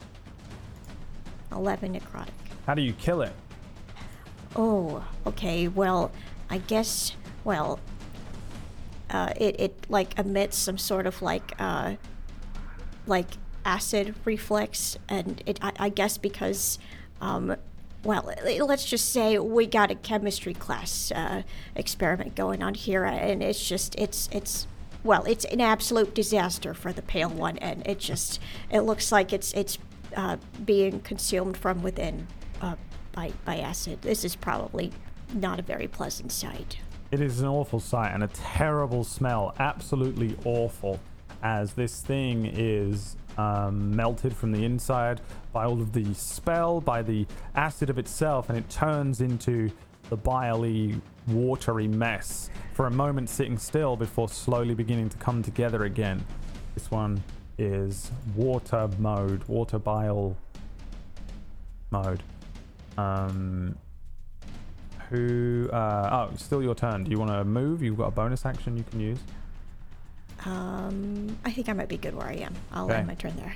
Fire's turn. I. Mm, I'm gonna take a pop up and take a shot at the blue one. Okay.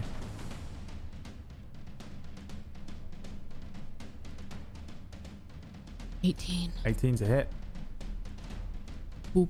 11. 11 damage. Yes, you fire a perfect shot at this creature, striking it in the chest. It stumbles backwards um, with this arrow sticking all the way out of its back because they're so small and thin.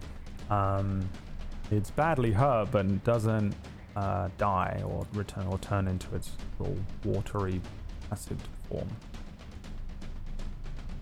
I, Fire just kind of looks around a little bit, like I don't know what to do because I feel like my I'm just I'm just whittling them down until they can kill them for real. So Yes. that's my turn. Exactly what you are doing. The um, one in front of you will will attempt to jump at you again on a 20. Remember what your AC is. Uh, yeah, that'll hit. Okay, it's going to scratch you now. It finally um, launches up at you as you're kind of moving around it awkwardly. Again, it moves very quickly, and before you know it, it's behind you. As you turn, it jumps up, the claws scratching at uh, whatever it, part of you might be exposed, dealing seven slashing damage, opening a pretty nasty wound on your body. It kind of um, awkwardly moves behind you as uh, I need Fix to roll me a Constitution saving throw. The 17. A 17 is a make from the blue one over the way, and a globule of acid um, appears. The one in front of you begins to reform again, and uh, it's going to move away from you, however. The one which is already partially reformed, can it get near anyone? No. I guess it would probably just start doing the weird strafing thing that they do. And uh, let's have Fire give me a Constitution saving throw as it launches an acidic ball towards you. This is the red one. Seven. You're going to get hit by another ball of acid. You fumble with the bow and feel awkward in this um, area, these things which normally to kill a man, it's very simple. You just fire an arrow through their chest with perfect and pinpoint accuracy. But these things elude your usual tactics. And this one fires an, a ball of acid, striking you again, burning your skin. And that, I believe, is the end of their turns. Bringing us to Fix. Yep, I blast the orange one again. Okay. The 17. 17's a hit. 12 plus 1. So close, yet so far. you blast this thing, an arm is ripped from its body, dripping acid and bile out, along with some sort of um, deep, dark blood. The arm launching off from one side, it spins the thing around in front of you, Will, but it isn't reduced to its like melted form, even though parts of its skin around the arm begin to erode and melt. A terrible stench directly underneath you. Still your turn, Fix. Has it? End my turn. All right, Will. I think there's a brief moment where I reach towards it again in frustration and then just no, no. You know what? We're gonna stick with what works, and I'm gonna try and smack this one again with booming blade. Okay. Uh, an 11. 11 is a miss. The sword flying over the top of this thing's head as it does a kind of strange backwards maneuver, its body bending under its weight at an awkward angle, and then it kind of turns under itself, um, landing on two legs and one arm as the sword flies over its head. Very quick maneuver. Now you're just cheating. I'm going to step around it and do continue the weird ballerina move of circling around each other, and end my turn on this side. All right, brings us to Merlin. Okay, um, I'm gonna use uh, the Staff of Necrosis on the. Uh, oh, okay. Looks like the pink one's still. Uh, Pink one is Oh. still in watery mode, yes. okay, well, time to put it down if I can. All right, 21, 21's a hit. You 8 necrotic. launch this necrotic arcane energy at this puddle, which is beginning to reform into one of these creatures before it is hit by this wave of energy. The water rushing up, partially um, hitting the wall behind it, and the acid stops moving as you permanently kill this one. Do anything else? I know, uh, I know Will is dancing around that other uh, pale one, but uh, I kind of want to push it. Push it. Can I push it? Okay, I'm, attempt to I'm push it, yeah. I'm gonna push it. Um, what is the check I need to make? Strength. Yeah, hold on. Let me. Uh, um, Strength. Yes, and it has to Okay, be yeah. a 15. Six is a fail. Where do you push it? Away from Will, Uh, like over there. yeah, towards the hole. Yeah. All right. And then it's Fire's turn. Pump up and take a shot at the blue boy. All right. Give me that attack roll. 20. 20's a hit.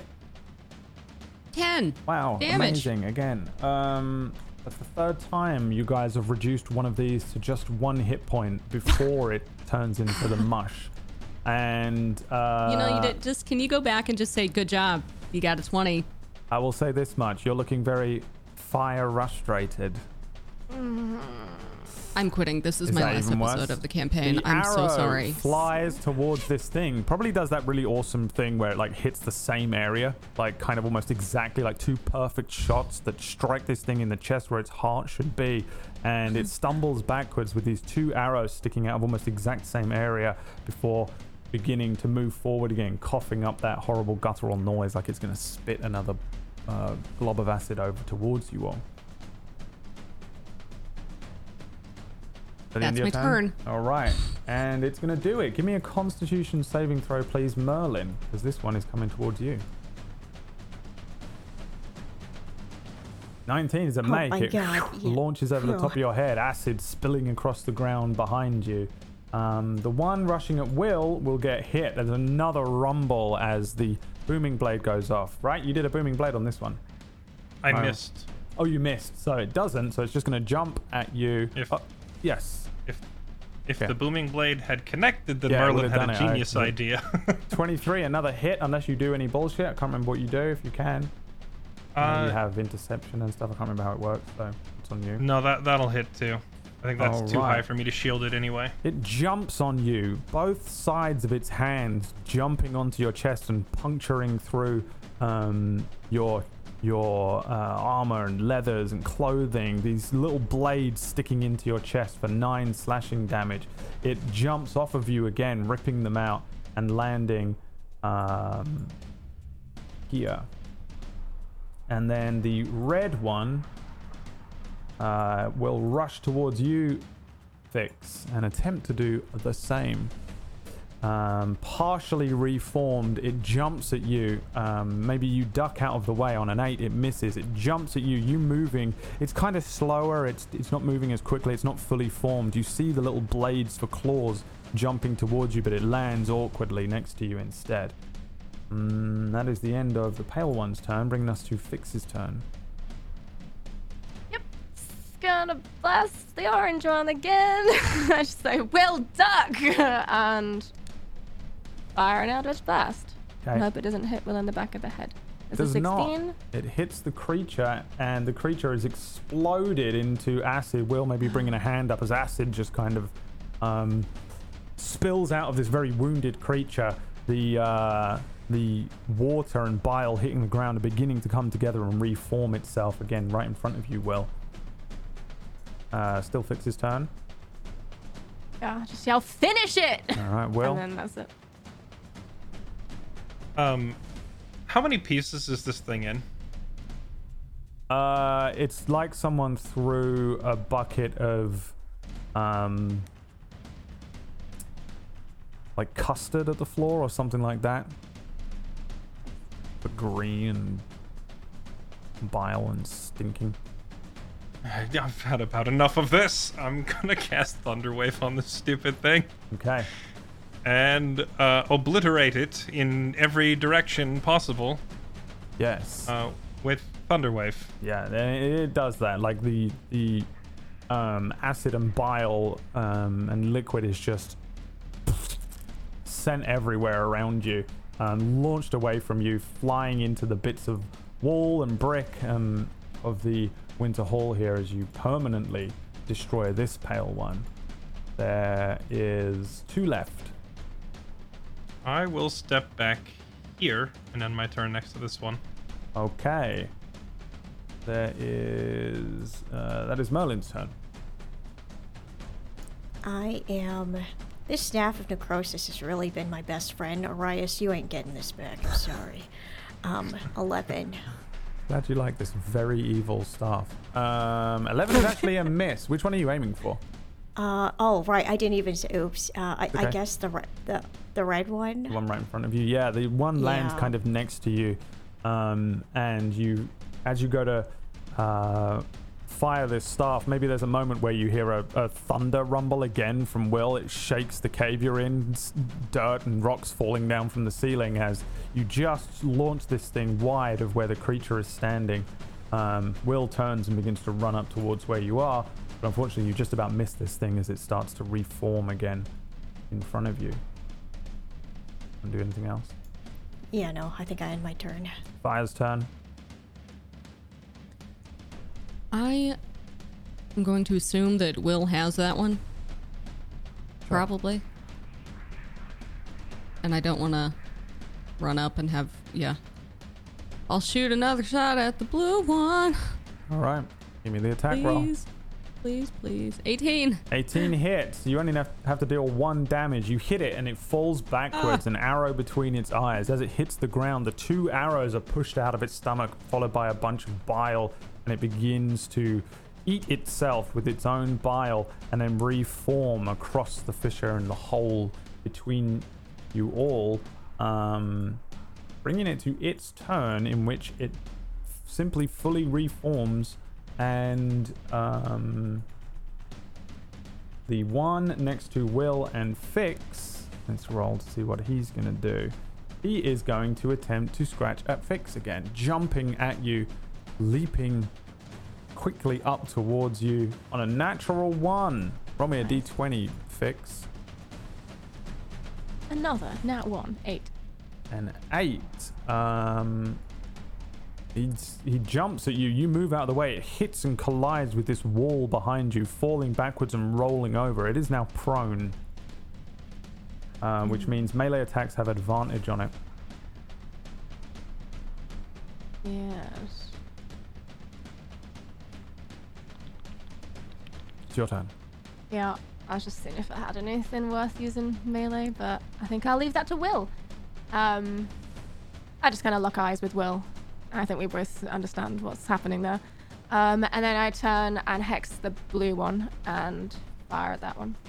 Okay. Give me the attack roll on that. 24. there is just another kind of um, dispersal of this bile and liquid as the one that's across the fissure is reduced to bits of non-moving um, acidic water and you permanently kill the one that's away from where you guys are and it's the end of your turn Yep. all right will your turn You're pretty much simultaneous with that other one getting blown up. I'm gonna try and stab this one on the ground and somehow manage to fail despite it being prone.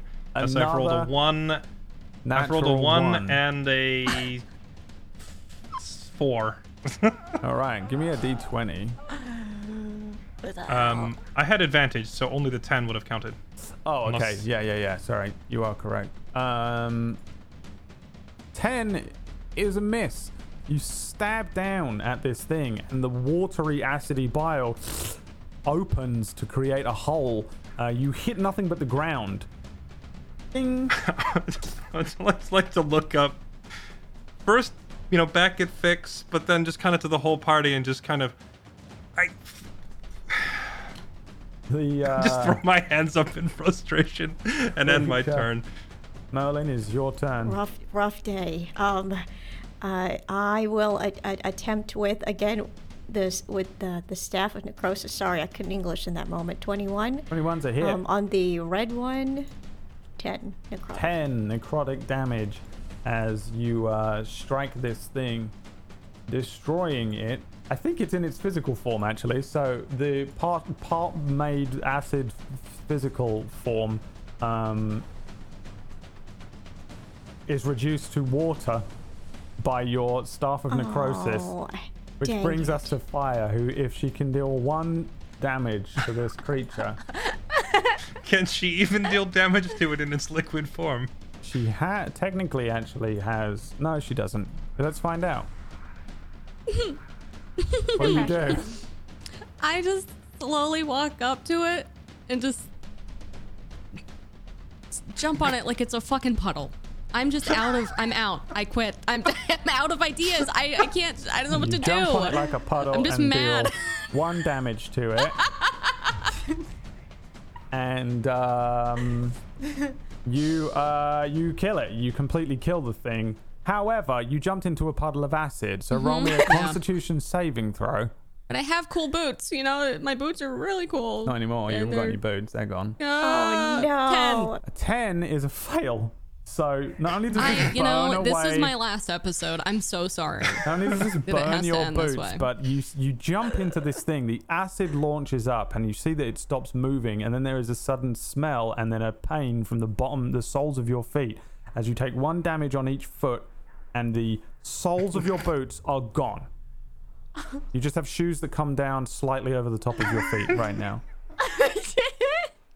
and It's- you have won the battle. And that is where we're going to go to our break for the evening.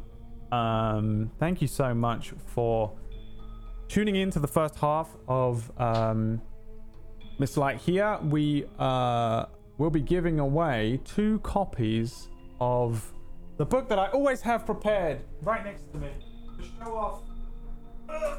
Because I got so many of them. What book is it? That's right. Van Richten's Guide to Ravenloft. Um, at the end of this episode, two winners drawn on the Discord um, competition. So if you've entered into that, then uh, we'll see you at the end of the show. Don't miss it. But we're going to go on a short break now. Um, and when we return, we will see what these guys do after finishing the uh, fight with the Pale Ones as they continue through the ruins of Winter Hall. Thanks so much for watching. See you in five.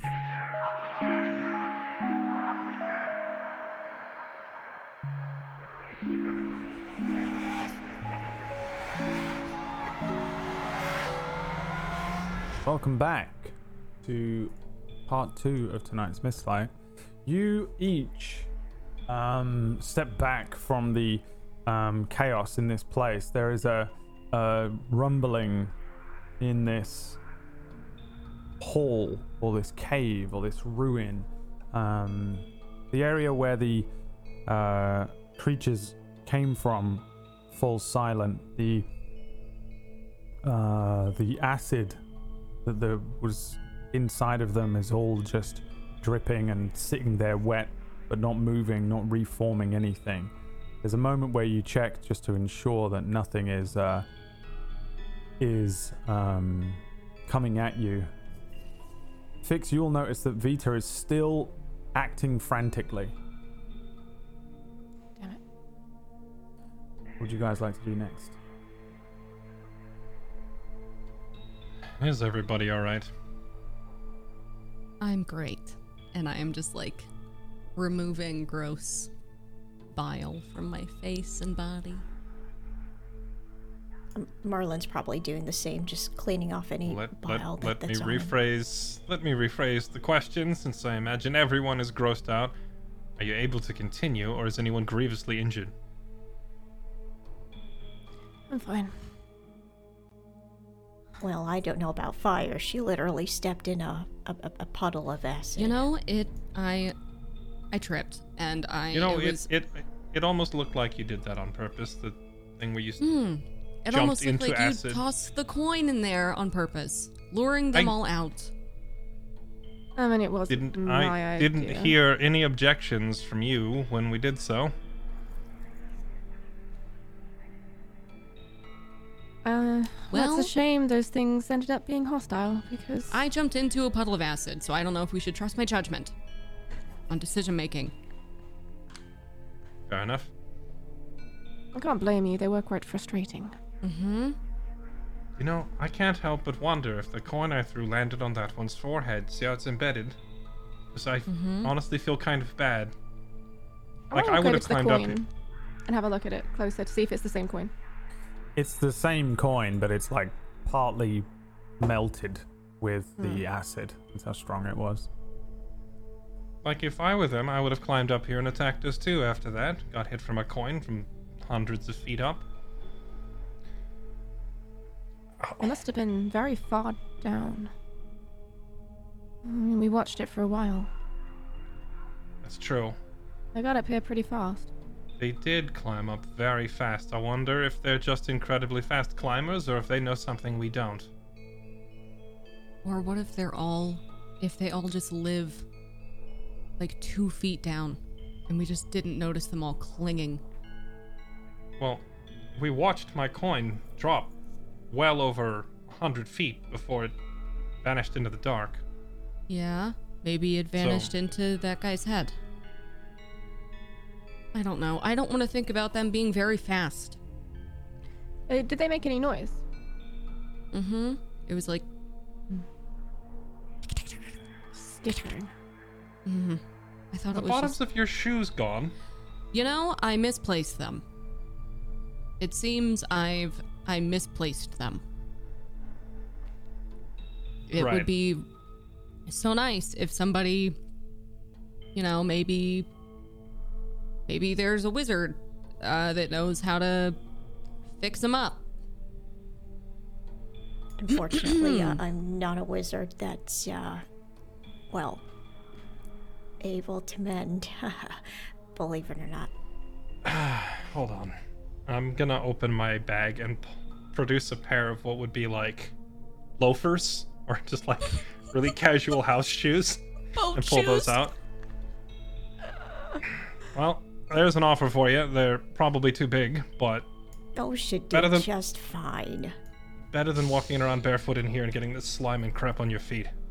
I'm gonna slip them, slip my foot with my half my boot that's missing the bottom into the shoe. So I'm wearing like a it's like a boot boat shoe hybrid now, and they're way too big. And I just, you know, I've Oh, I mean, it's a good I've job had it's it. dark around here all the time. So no one will Hmm. notice. Yeah, yeah. There are worse fates in life than having to borrow a pair of shoes for a day. We'll be fine. I'll pack up my bag and pick it back up. Okay. Onward then. Onward.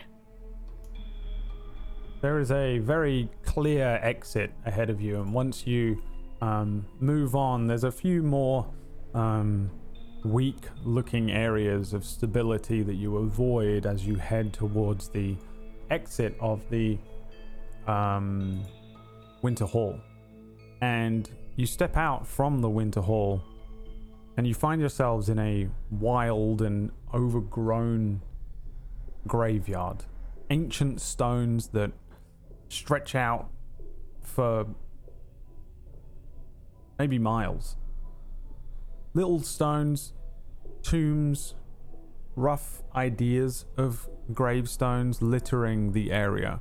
It's very tangled and overgrown with these dark bushes and curling trees. There are graves upon graves, all different shapes and sizes. Beyond your eyesight, they stretch outwards. As you look out amongst them, you see these pale figures walking between them, momentary glimpses of the dead, specters and ghosts appearing, walking and then disappearing. Hundreds of people glittering in and out of existence. You see humans, you see tieflings, there are gnomes, there are elves, drow, there are dwarves, there is people here who look like cat folk, there are people here who look like they might be Goliaths or even full blooded giants stepping around this place. They're barely visible. They come in flits, white and blue. But Will, one area here maybe draws your attention immediately away from these harmless dead, and ahead of you, maybe about 30 feet from where you stand, there is a moss covered headstone. Um, next to it, you can see a uh, the bones of an arm stretching up. As you focus on it, you can see that this is a headless skeleton lying amongst some of these graves. And you know this suddenly as if recalling a memory of being here once before, a sudden deja vu that's overwhelming, maybe turns your stomach for a moment. Beside this skeletal figure is a very square and plain looking gravestone, the type of thing you might have um, quickly dragged from nearby as opposed to had made. The simple looking gravestone is the final burial place of Eldarin Greymane, and the skeleton is a man known as Nathan Silvertongue. And for a fleeting moment, you see them both standing there, Nathan holding a wounded Eldarin, an older looking man, strong looking, grey hair, but his eyes are missing, the area around them blackened from a recent attack. As your vision of this takes over for a moment, engulfing and swarming the area, the mist around you begins to thicken. Um, but you focus on this scene that's being depicted in front of you. You can see blood running now in color from a wound in the side of his head, from a wound in his abdomen. The type of wound that you might have seen before. Uh, gouts of blood that no healer could stop. You can see this figure that you know to be Nathan standing beside him. He's in much better shape, but he's panicked and wild, looking around him. This man is a much younger man with colour to his hair, but his clothing is relatively strange. Uh, an odd fashion that you might not have seen um, on anybody in recent years. But they resemble that of a. it? No, it's it's just an odd looking set of clothing that looks very dated. Um, that being said, he has the stance and the weapons of a warrior, maybe a mercenary. You can see that he's got a sword at his hip and it's broken, snapped um, into two pieces, the end of the blade missing. Moments later, there is a fleeting image of him overlaid amongst this one of the two of them panicking. For a moment, you feel that turning sensation in your stomach, the mist thickening around this vision of these people. This is much clearer than the visions that you've had of them before. You've seen these two walking down the street arm in arm. You saw a different figure with a barbarian before in Kull, but this vision becomes very real for a moment around you. You see the man digging at the area in front of where this square looking gravestone is. Um, he's got a poor looking makeshift shovel, and moments later he faces away from you, the shard of his sword above him, that turning feeling in your stomach as he's running forward, the broken shard of his sword rushing out in front of him as he fights an invisible foe. And then you feel a strange sensation, that turning sensation that maybe almost causes you to throw up as his head disappears, removed from his body, as if bitten clean off. And his body falls to the ground. The sword falls into the dirt nearby, and these visions vanish from your view, and the headless skeleton among the gravestones remains. The rest of you witness none of this. You simply see the ghosts of so many moving and flitting in and out of this place, and the further you look, like stars they become on the darkness ahead.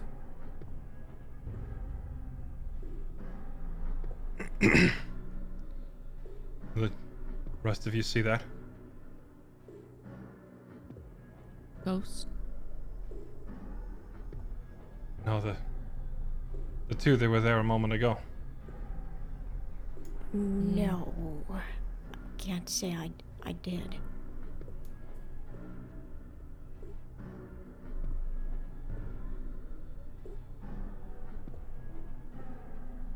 Here lies Eldarin Greymane. That one.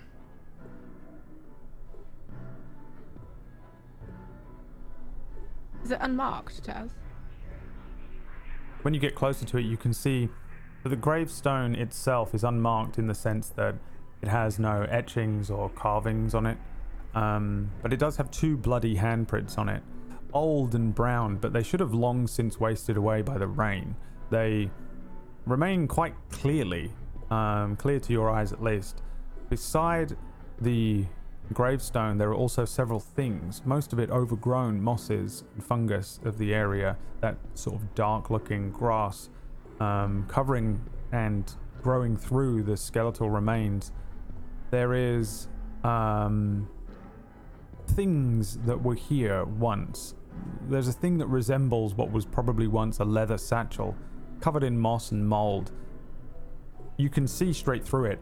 It's eaten and, and broken through age. There are uh, oxidized iron items, things that have rusted away into oblivion, papers and books that have turned to sort of dust.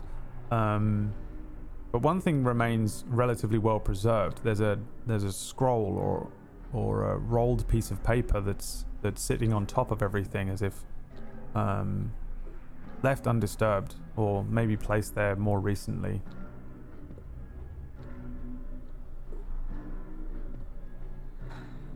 This body here minus the head. This would be one Nathan. He lost his head while trying to bury the other. That, that's what you saw.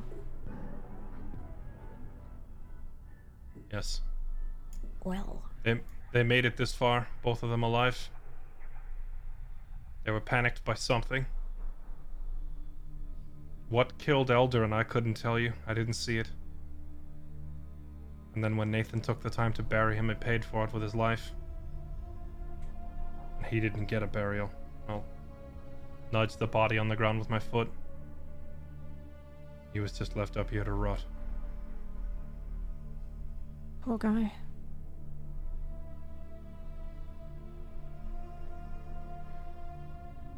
Question is, what drove the both of them to come all this way? And why is Arias so interested in them? Definitely say some more practical questions also come to mind, like why would Nathan stay here and take the trouble to bury Eldarin despite where he was? Hmm.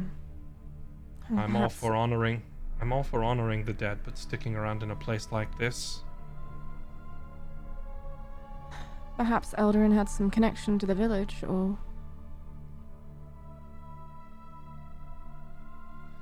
there was anyone else who was still alive here, you'd think they would have buried Nathan too, so I would suppose that by the time they got here, it was like this already, and they were the only two alive.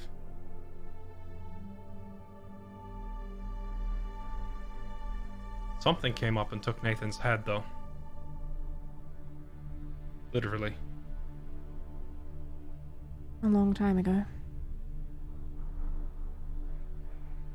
Hard to say how long. I don't trust that. And I point towards the scroll. And I have a feeling that's maybe what Arias is after. Probably. Although. I will look at the grave itself. What are you uh, looking for in particular, if anything? I'm not looking for anything. I think it's just the rest of the party can see that I'm looking at the grave. The two handprints on it are so strangely familiar to you.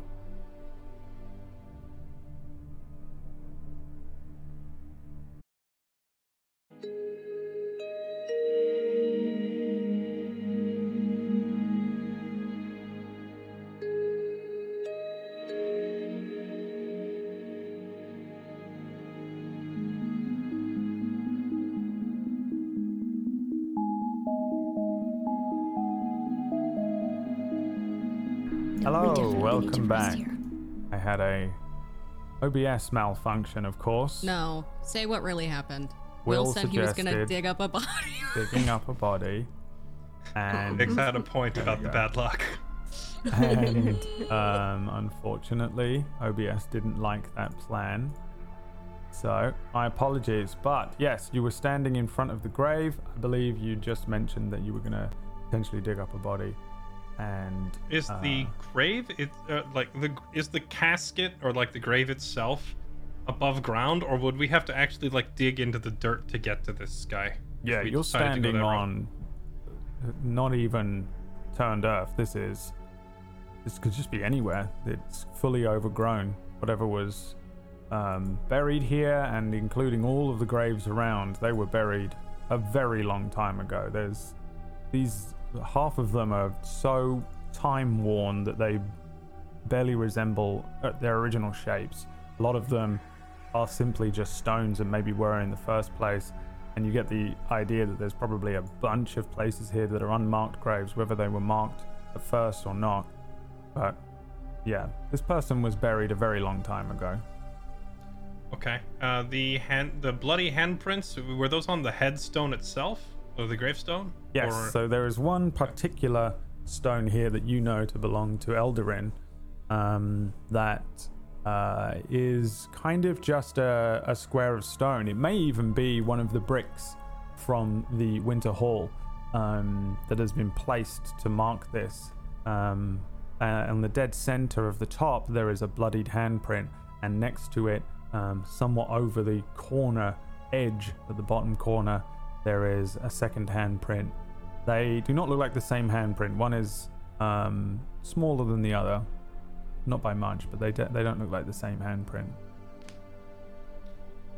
I will take off my chainmail, gloves, and gauntlet and all that, and just hold my hand up next to each one and compare. Mm-hmm. Not the same size, not the same As, handprint e- as yours, as as either of them. as either of them. Hmm. I don't know why these look so familiar. It's not mine, at any rate.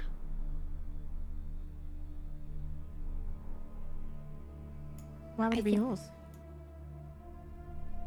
I don't know, but the way I'm randomly recognizing everything and sensing things, the crown, the visions,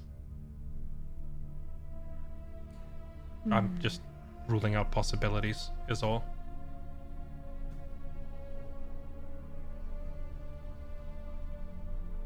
I think Merlin would then take a uh, particular interest into the scroll and start walking on all fours to maybe even sniff it before picking it up and Hold- revealing hold- its hold that. secrets. No. Hold that thought, Merlin. Oh, like as Oh, Merlin oh. approaches it. Hold on. Just one other thing to do before you do that. Okay. I'll put the glove back on and stand up. Alright.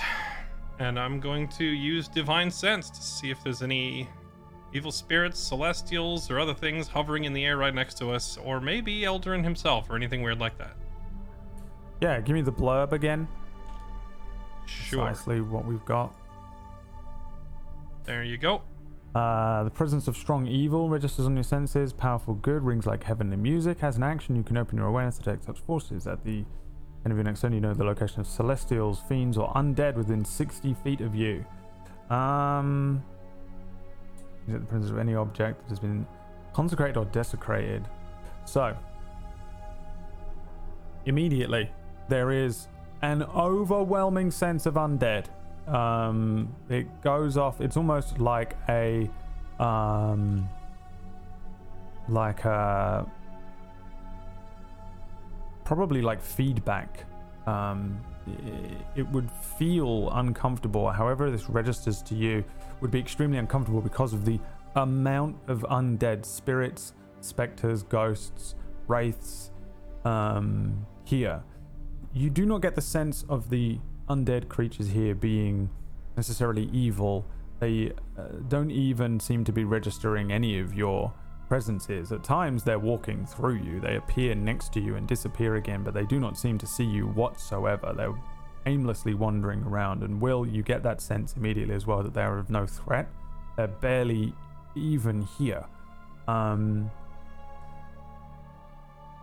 however, what is far more overwhelming to you is the what however the presence of evil registers on your senses that sensation at this point might be enough to drive you to your knees as you are hit by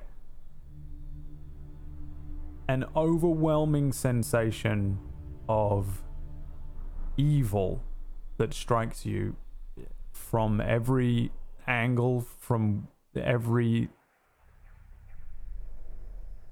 part of the 60 feet or so that this sense can feel from.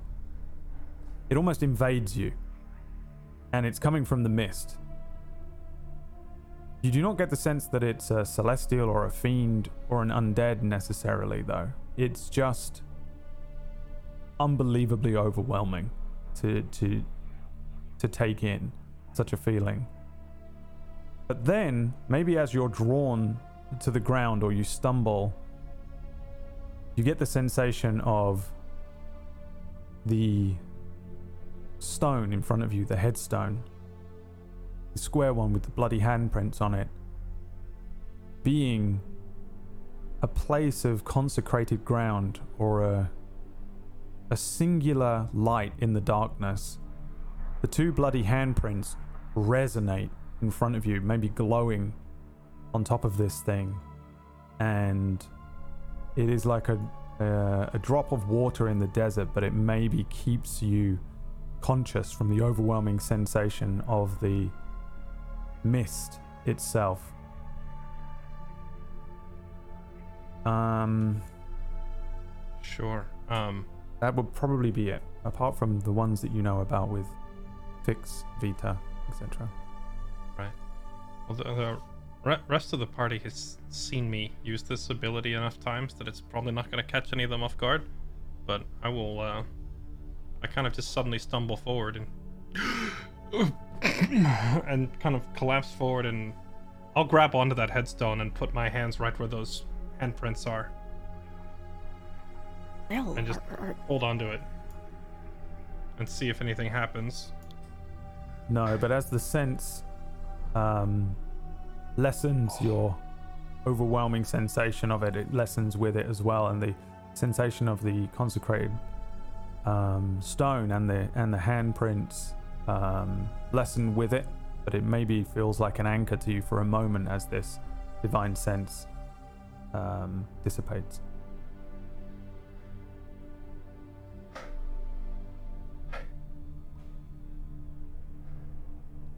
Merlin, I will not open the scroll. Is on the you- contrary, I was going to ask you what it says. I, o- o- okay, if you insist. And then slowly, Merlin reveals the contents of the scroll. Yeah, you um you feel this paper and it feels old to your hands. Um you maybe very cautiously roll the bottom of the paper down. And while it is um, extremely old, it has somehow survived the ages um, out here, and you can see that it's it's like a writ or a service of payment um, of some sort, very ancient looking. I will give you a handout, and if you scroll down on that handout, you can read what it says on there. In a very very old looking um, ink that's bled in many places into this very old looking vellum and the the wording is kind of old too. It's it's worded oddly but it is in it is in common. Oh, well, this is what it reads. Service indebted to Eldarin Greymane for the price of 10 gold pieces to be paid in full to one Nathan Silvertongue.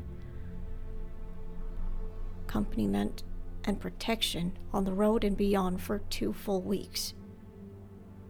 Addendum. Upon completion of the destruction of the Child of Darkness, an extra 10 gold pieces shall be rewarded.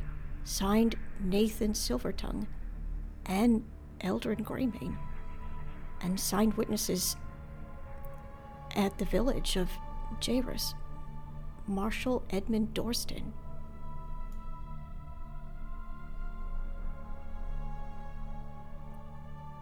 Hang on, how old is this? It's it's quite worn. He hands the will to uh he hands the uh scroll to Will. I'll take your word for it. Sorry, I, uh. Give me a sec. I, I, I don't know why I assumed the Child of Darkness is something Arias had concocted. This clearly is. Well, I suppose we don't know how old Arias truly is, but. Surely not this old. Is Arias, uh. I guess it's a dumb question.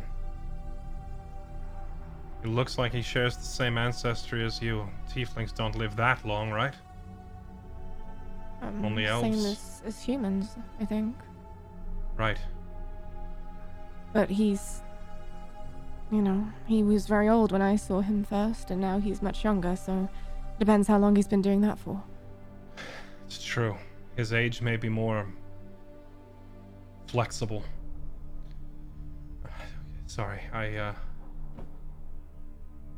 Oh man. I don't think I'm gonna use my senses again while I'm in this place.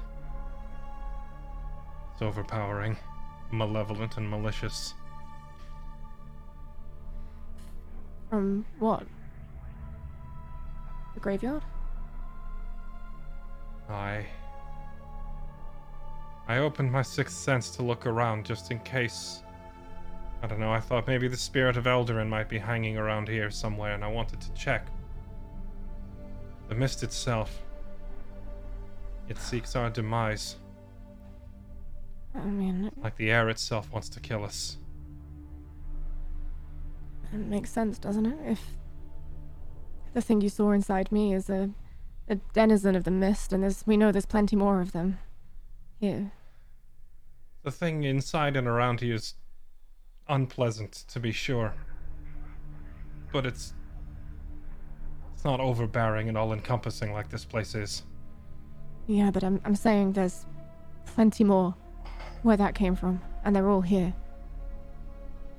and they're all connected. I didn't mean it to sound like I was arguing with you. I'm agreeing. I'm saying that the sensation is far stronger here. It's far worse than just the glimpse of whatever you're carrying around. We should be very careful when we communicate with it. Then What's the name of the judge on that paper? Merlin. He uh then uh opens the scroll again. Um Marshal Edmund Dorston. Depending on how name? long ago this was written, he might still be alive. Especially if he's an, you know, elven heritage or something. Even if he's not, maybe a descendant? And if he's a judge in his office, perhaps a record of this transaction. If not a person, then a paper. Could be a lead to go on, find out what they were doing here. Well, we know partly what they were doing here. They were looking to destroy the Child of Darkness. But why and who sent them? A judge might have the answer. If Nathan was just hired to protect Eldarin, why why did he die at his grave like this? Why didn't he just run? Why did he bury him? Why did he bother? It's,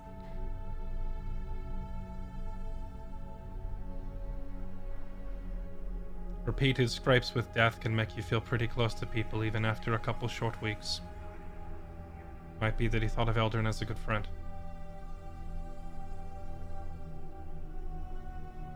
Do you still want to look at his body? Don't even know where we'd find it, to be honest. I mean, yes, if, if I could tell exactly where he was buried, I would want to take a look, but there's no clear marking here, there's just a headstone. I think it's better to just leave the dead undisturbed. In this case.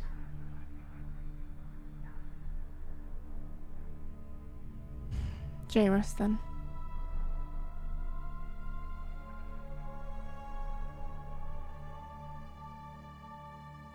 Agreed. We dig up our answers there. not here. I'm trying to think about how Arias might use this information, what he wanted it for. This is what he wanted to come all the way into the mist for. See, this, other than the name of this judge, this marshal, this paper doesn't really tell us much that we didn't already know. These two men. Didn't Arias give you their names in the first place? I don't But remember him clearly- mentioning Nathan. But Right. Yes. So clearly he knew about them already. Maybe he didn't know why they were here, but, like, that's nothing new.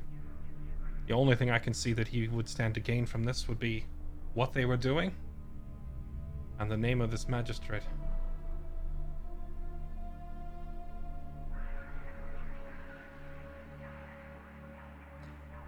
Hmm.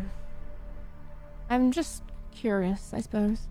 If Eldarin was seeking to destroy the Child of Darkness and Arias is seeking to create it, it would imply that the Child of Darkness already existed.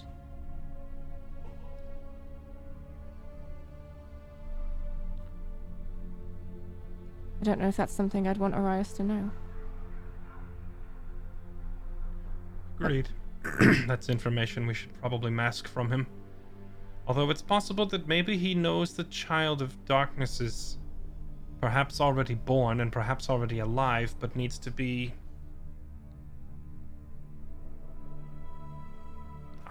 I don't know the word. Cultivated in some way? Unleashed? Revealed? Transformed? It might be that this Child of Darkness is already walking around, but the force inside him, her, it, whatever, is perhaps just lurking there waiting to be awakened.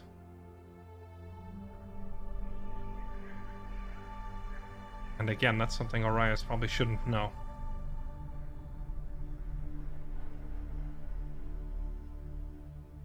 But then perhaps if he does know, it will stop him from harming anybody else. Do you believe that?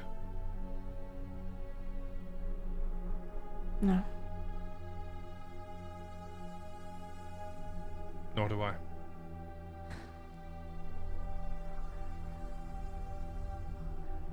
Uh, it feels weird to leave this place with just this scroll. Feels like we've come so far. These handprints, it's just so weird. You felt like you recognized them. I did. I do feel like there's more here. Coming all the way just for that paper, just for one name, seems like a rather flimsy clue. I don't know what I was expecting, but it was more. I expected more. I don't know. Honestly, I was half expecting some dead person to stand up and talk to us or something more dramatic. I don't know, but it, if it is just a That- written clue, then so be it. That would be helpful. But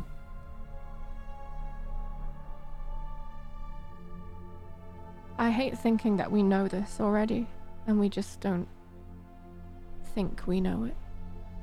hmm. Merlin, what was the scroll you picked up all that time ago in the cave? Did you speak Well- to the dead? Um, it's not something I can do just yet, but something like that. Um, would I be able to cast message here, Brad? Uh, you can cast it whenever you want. Yeah. Is message just to Arias, or could I perhaps try to commune with, um, well, this presence? Which presence? Um, Nathan or Eldarin Graham? You wish to try and commune with one of these using message. Hmm. I don't know if that's even. Po- I'm just throwing ideas. I'm thinking out loud.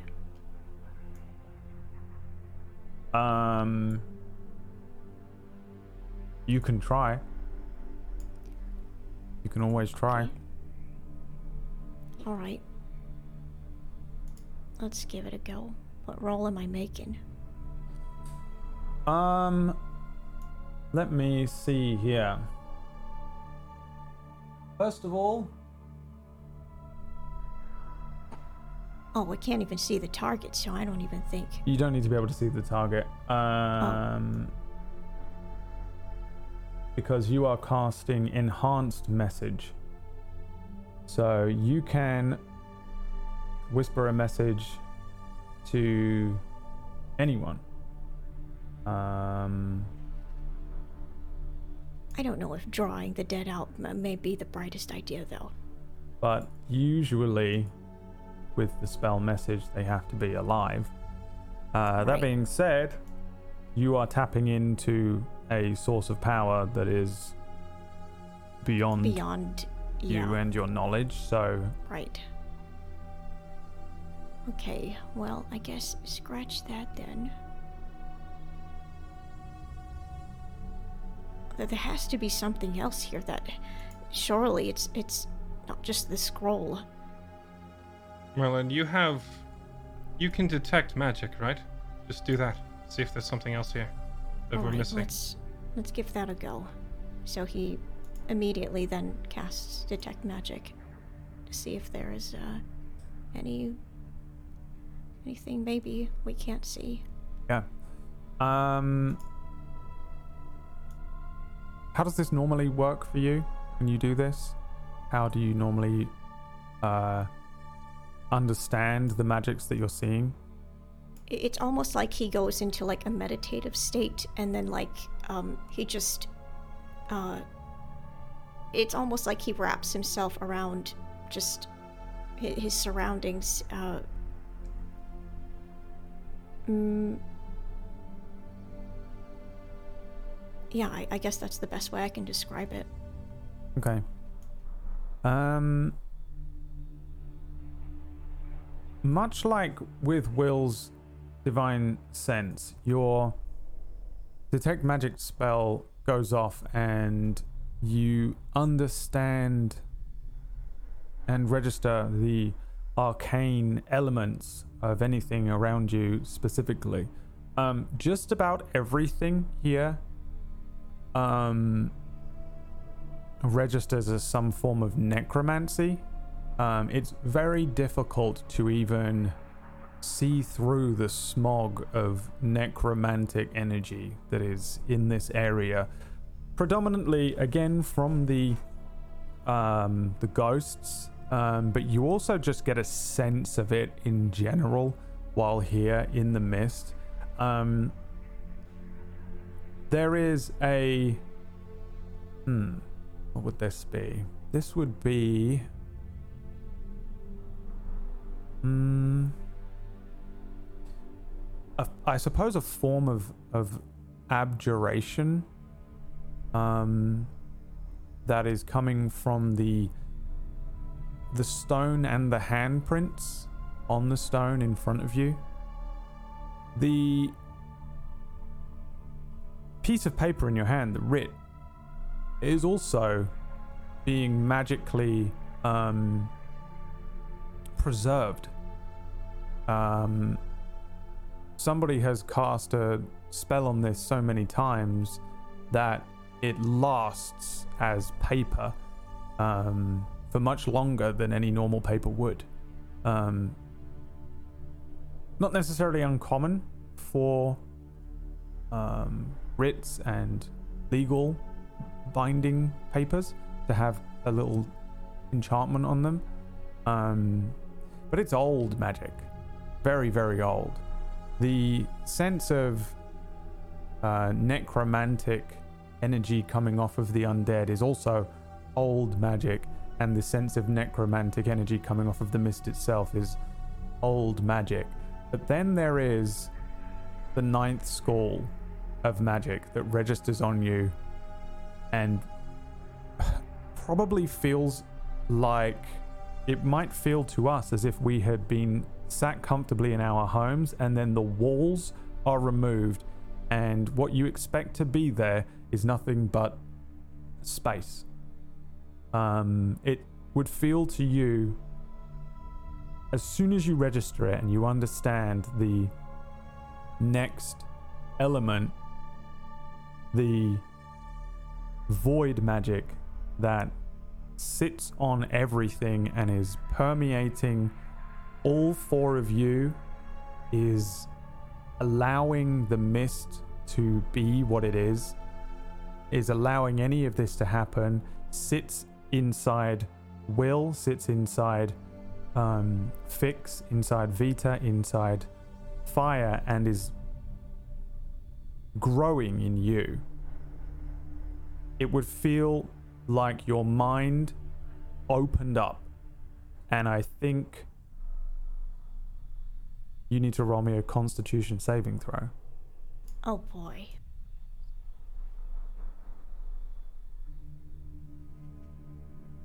Fifteen. That is a make, which means you only take half of Oh no. a d10 of psychic damage.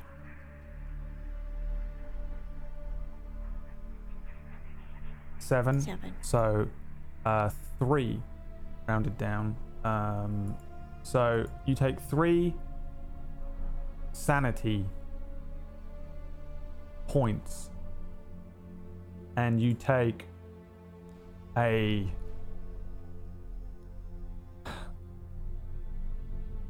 you take an experience away from this, the type of thing that feels uh existential maybe, just so much bigger than you can even comprehend. And I think maybe as a wizard you understand how to open up your senses or how to think outside of the box in a way that might allow you to think around things. You have to think around corners to be able to cast certain spells, but this is something else. You tap into something so massive, it is completely alien to you. And it is so enormous and so overwhelmingly powerful that I think you um, you feel that and you maybe recoil for a moment as you are hit by it. That being said, you now understand that at the center of all of this, your suspicions were true. There is uh, another school of magic known as void magic, um, and its source is not here. But your suspicions, up until now, and the other elements that we've discussed seem to be very, very true. Um, I think the only other thing you might recognize is the spells that are on you and your companions, any minor things, but nothing terrible. Um, and as you come back, and maybe uh, there's a second or two where you have to t- catch your breath, you have a deeper understanding of the fact that there is a secret uh, school of magic, unbeknownst to you or anyone you've ever heard speak of magic or. And you're able to tap into it, but my god, does it hurt every time you do it. It saps away at something inside of you that can never be returned. But it's powerful. Yeah, I, I think we would see uh, Merlin, because he's so overwhelmed by this, uh, fumble back and fall on his bottom and uh, just kind of shake his head and then look up at the others. There is another kind of magic here. And. It, it's. I don't know if this is what Arias seeks, but it's void. Void magic. I never even knew something like this existed. Are you okay? I think as a, a fire asks Merlin, his nose begins to bleed a little. Hmm. I'll use my sleeve and just press it against your nose and clean you up. It, it knocked the wind out of me. I. I don't know if that's something I should tap into again. Hmm. I may have to consider, though.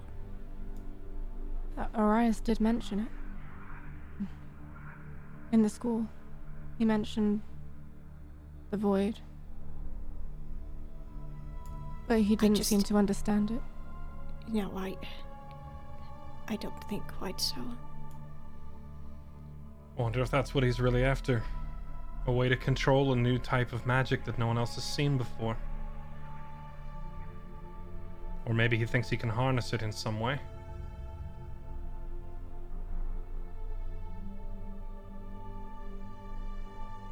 Or he thinks it's the source of the mist. He might be right.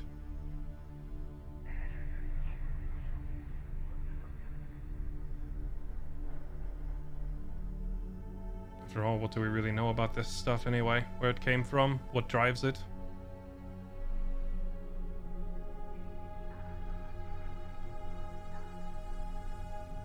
I can only think that it stems from here the mist.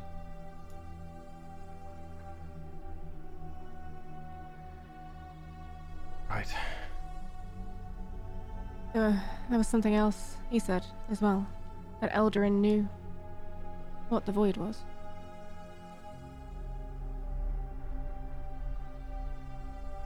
How would Eldarin know what the void is? And if Eldarin knew what the void was and he wanted to kill the child of darkness. I mean, it's all hypothetical. It doesn't make any difference to us right now. We don't know anything, but. So much. There's so much we don't know, and I hate knowing that if we talk to the mist, there's a chance we might know, but. It might take us on a journey we never come back from. Whatever Eldarin knew most likely died with him. But it's possible he might have told someone. It's definitely worth following up the name on that paper. And if he. I don't know. It's also possible that he or Nathan Silvertongue might have had a relative somewhere. Maybe they told their family where they were going. If they had families, friends. At least now we know where they set out from, though. Jairus, we could ask around there, look and see. Maybe they have brothers, sisters, mothers, acquaintances, co workers. Somebody Someone has in to know area. them. Right. They had to have told someone where they were going and why.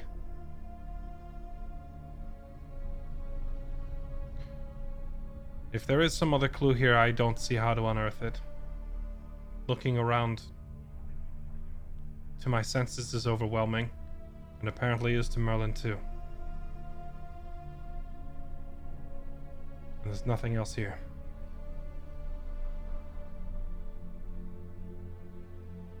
Or is there? Brad, is there any any other objects of interest, uh, either in the graveyard or in the immediate vicinity that we can see? Any other landmarks? Um,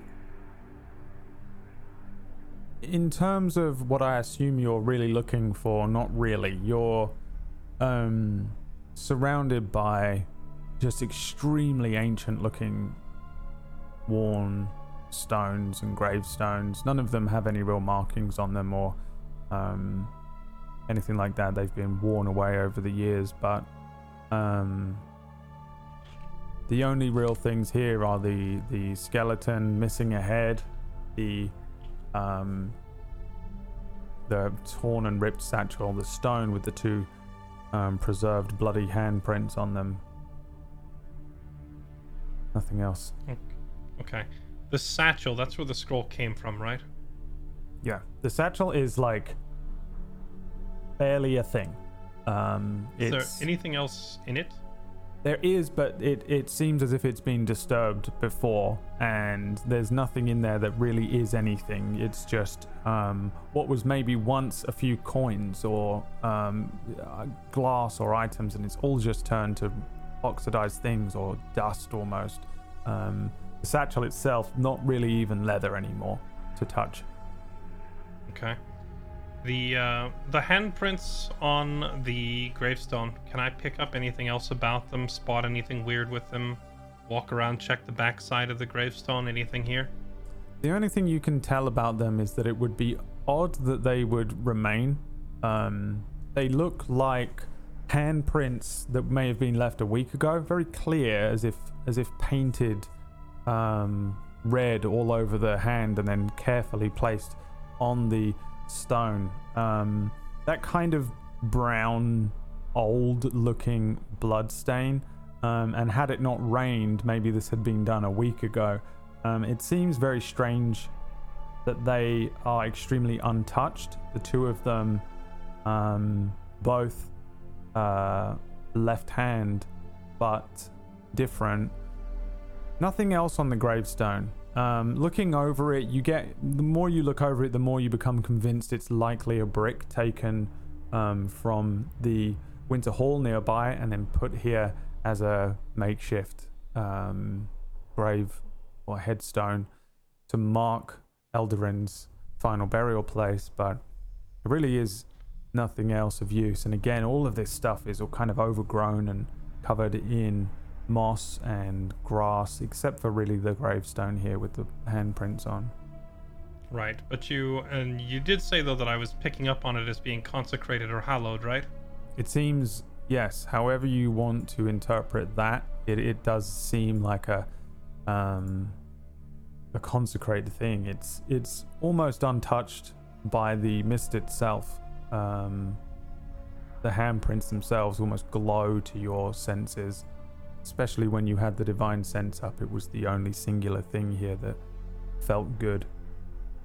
Right. Is there any uh, any like standard procedure or normal thing that I could think of that would cause it to be consecrated, or was this be completely out of left field? Is this normal for a graveyard? You're pretty out of left field. Um, this is really your first um, brush with anything that would feel like this to you in terms of senses and, and arcane things, but clerics um, and religious folk will often bless lands and bless idols and things like that. Um, if that were the case, then maybe a cleric has done this or somebody of of a particular religion has done this, but I don't think you would know that it had any sort of direct effect like this, or even an arcane one, if that would be how you interpret whatever you witness this at. I don't know if you would have the the uh, referential knowledge over the last three weeks since being able to um, divine sense and then find that there is in fact something that would register to you as as holy or consecrated in a way. Yeah. So this for sure is a thing, and the only thing in this entire graveyard, or at least within 60 feet of you, that seemed to have that element to it, though. Right. And the only person who could have put it here would have been Nathan. Can I check Nathan's body um, and see if there's any markings, inscriptions, papers, any patches on his clothes, anything I can recognize to give me a clue who he is or where he's from or what he did? The patches are and clothing and everything that really any flesh e- even hair um, has gone from his body. Uh, the there are bits again s- several areas where you can tell there are like oxidized metals that were probably from some sort of um, mail or something like that on him. Um, and really you only get that image because you have seen what he looked like. With your memory of seeing him a couple of times you would, I think, um, understand him to be just from his size and shape to be a fit um, man. He had um, a sword on him that he was carrying previously, draped over his shoulders. You witnessed on the road. You saw him in a uh, memory here fighting, and he took a fighting stance that that would make sense for somebody using a single um, longsword in two hands. He would resemble more like a mercenary to you, a warrior of sorts. In the uh, images and memories and visions that you've seen of him, um, he didn't have any uh, overt patches on him like you might expect on a soldier. They have a uniform patch and, and images like that. He seemed to just be wearing normal clothes with um, armor to it. Um, which is more the type of thing you'd find from a sword on the road, maybe a bandit, um, but he looked a little too um, well kept to be somebody that lives on the road. roadman, maybe His a, shovel? a- yes. The shovel that he was carrying, is it laying next to him on the ground somewhere? The shovel is nowhere to be seen, and even in the uh, memory you saw of it, it was a thing that he had bound together with like um, wire and uh, using parts of the uh, uh, items that he had. It was a makeshift thing that he had done and was using mostly with his hands to bring out the dirt. It would have taken him a long time to dig this grave by himself with that thing.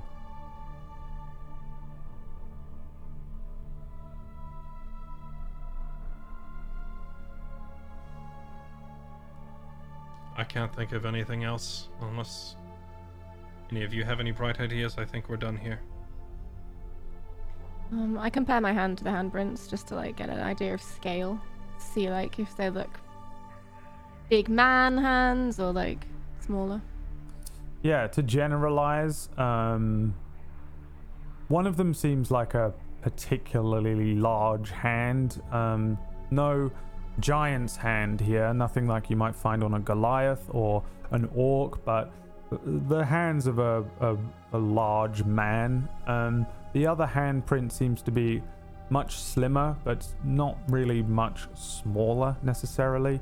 You would, if you were to guess anything, somebody um, of roughly uh, average man height and size, um, but uh, you wouldn't necessarily know whether it was, you know, human or tiefling, that kind of thing, but you can um, guess it's going to be somewhere in there for sure. Certainly, Seeing they Fix probably do are both larger than yours.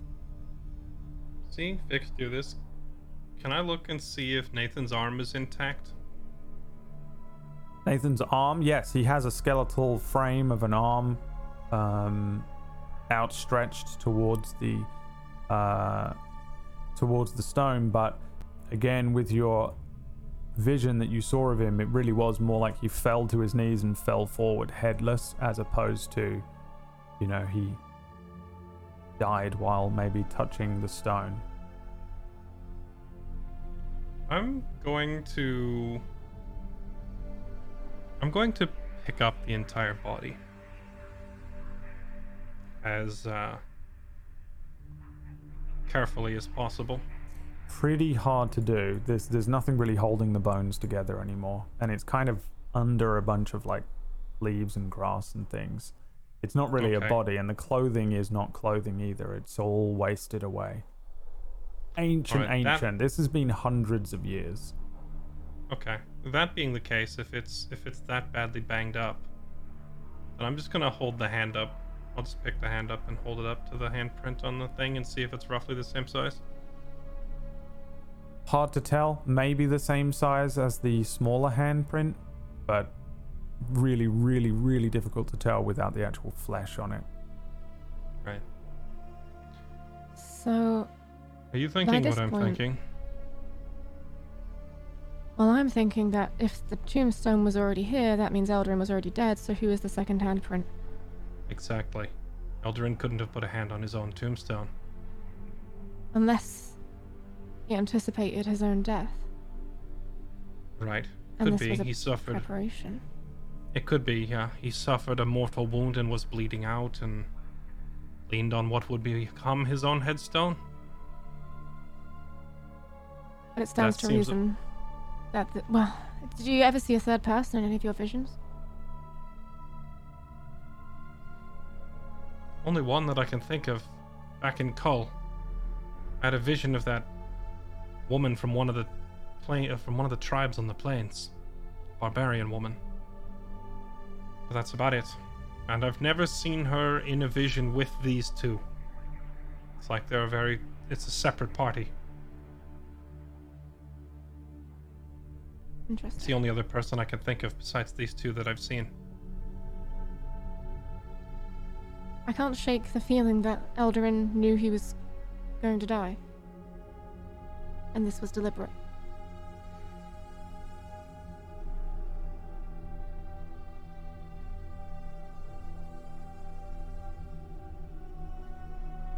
I suppose we don't really know. Well, we can Right. dig him up.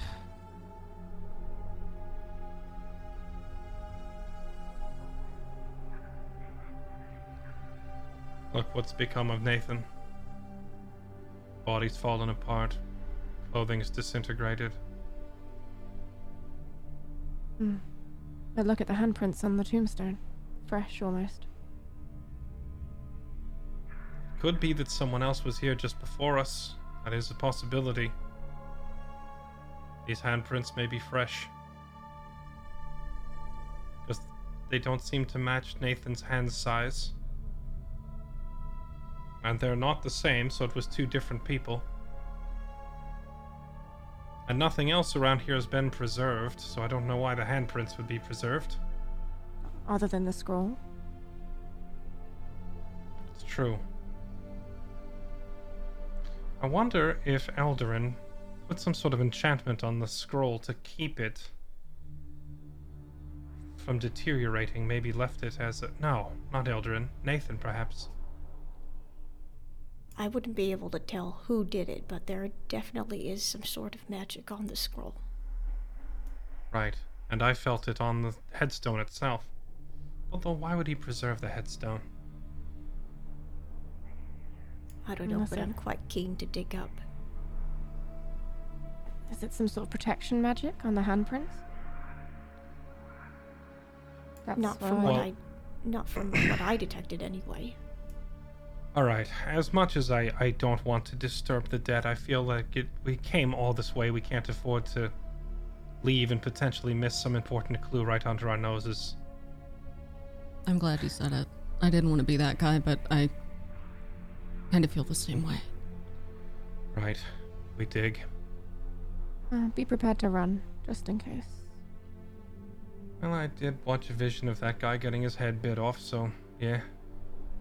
Had that feeling too. Merlin just begins to borrow like a dog. He just starts digging up. Merlin, do you have maybe a spell of some sort you could use to help us out and make an improvised shovel? No. Well, And even if I did, I wish to dig this way. Okay. to each their own then. If you Mhm. enjoy digging so much. He really does. Do I ever? And he just keeps Mhm. going. Um, I'm gonna roll one dice.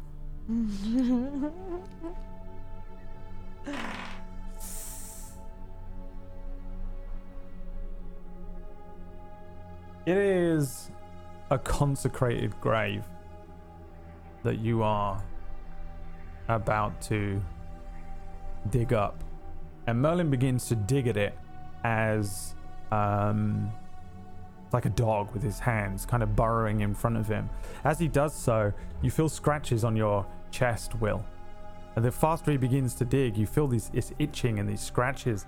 And then you feel underneath your shirt as he continues to dig away at this thing. You feel the warmth of blood spreading through your tunic underneath your armor. And he begins to dig and dig and dig. And this itching and this burning sensation on your chest begins to spread as if Enough. I'm gonna. Bef- about the first time you mentioned blood, I'm gonna, like, stop and pull him back. Uh, what's. What is the matter?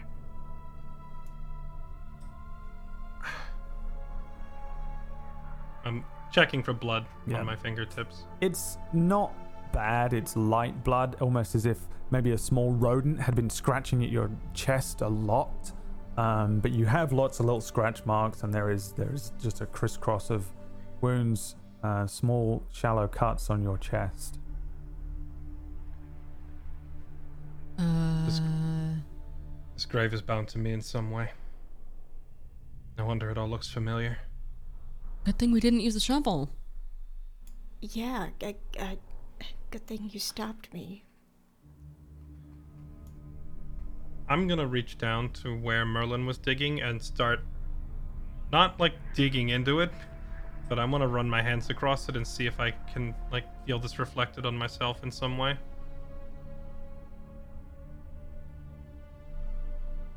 Um,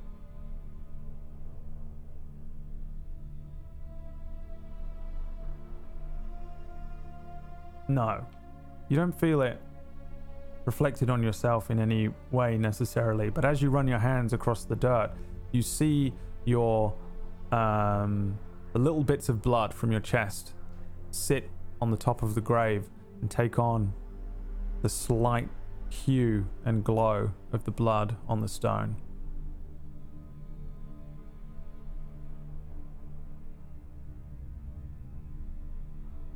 I want to take my hand, which is now bloodied, walk back to that gravestone where the two handprints were, and just add a third one between the other two.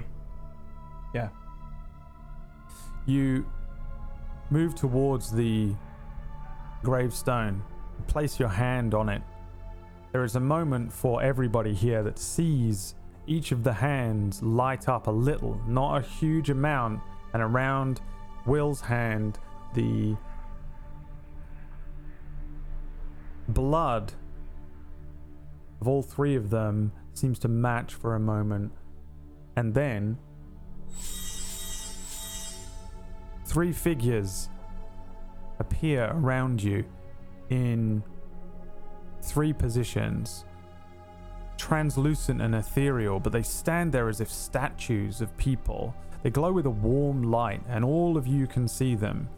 There is an older man, perhaps in his 50s, greyed beard, military haircut, the battle hardened jaw of a, of a soldier. Um, he stands there still with a sword in his hand. A second figure, a much younger man, but taller, long, coarse, blonde looking hair, thin face, scrappy armor, and upon his back is a huge crafted greatsword. And the third figure is taller still, very lean and muscular body, the type of body that comes quite commonly will with a polearm user, and he stands in much more recognizable but very aged looking scaled armor, the scaled armor that the Regis Navy men wear north of Guardia. All three of them open their mouths and silently speak. However, what they say is heard very clearly by you, Will. Each of them standing there, their bodies completely still, bar their mouths, each of them staring only at Will speaking these repeated messages, and while silently the three of you can hear it, Will, you can hear what they're saying over and over and over again, all three of them at once, until the they say one sentence each, and then the third sentence they all say together, and it doesn't stop. And as you look up and turn to each of them, they stand around you, repeating these silent messages. What they're saying only you can hear, and I'm going to give it to you here on the uh, on the Roll20 as a handout, um, since you are the only person who can hear it. Um, you should be able to see it if I click this button.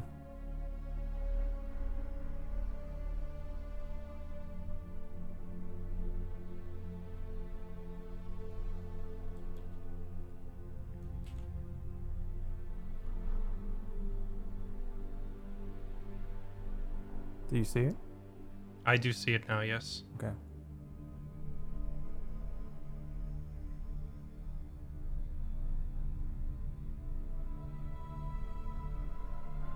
Did you want me to read this out loud or Well, only you can hear what they're saying. So it's up to you how you interpret this. gotcha? Um, can you describe the first figure again? Yes, and I will give you a better description on here if you'd like. I will. I have man one. This one you recognize as Eldarin. 100%. Man two, you recognize to be the figure who was standing with the um the um tribeswoman in Kull previously and uh I will call him for you um young man with coarse blonde hair and then man 3 looks like a Regis Navy man. And I'll update the sheet there for you, and I'll also give you all of this in uh, writing. Okay, just just one question. Uh, when we initially saw that, um, or when I initially had the vision in Cull and I saw the tribeswoman, the Mhm. person with her was me. So am I looking at me? You are also hearing the voice that you heard in your first vision that you had after waking up. You The one on the ship. hear what's a voice that sounds so very similar to yours, but is is not you. The Navy man speaks with what is very close to your voice. The second figure appears to you and you recognize them as the second person that you saw in Carl that looked that you saw as you. You now understand was this person. And the first person is Eldarin, who you also saw standing uh, as yourself with Nathan on the road. You simply understand these three people are those three visions. Right. Would um, man number two, Mm-hmm. given that the first time I saw him I thought it was me, Mm-hmm. and now I'm seeing him up close. Does he have a strong resemblance to me? Is that is that why I might have thought he was me? Or is I there would something say else here? n- not at all. Um, I would say none of the three of them really resemble you physically at all. Okay. Is there any anything that I can pick out as to why the first time I saw this guy I would have identified it immediately as myself? Not unless you can tell me a reason. In terms of physically, you really only see what you see. The first man, older, grey beard, military looking, um, but not in anything that has any military clothing on him. Um, he has a plain looking longsword, not too dissimilar to yours. Um, the type of thing that is probably handed out in bulk. Um, but he has that look of a soldier, that hardened jaw that you just understand amongst one another. No distinctive features beside that.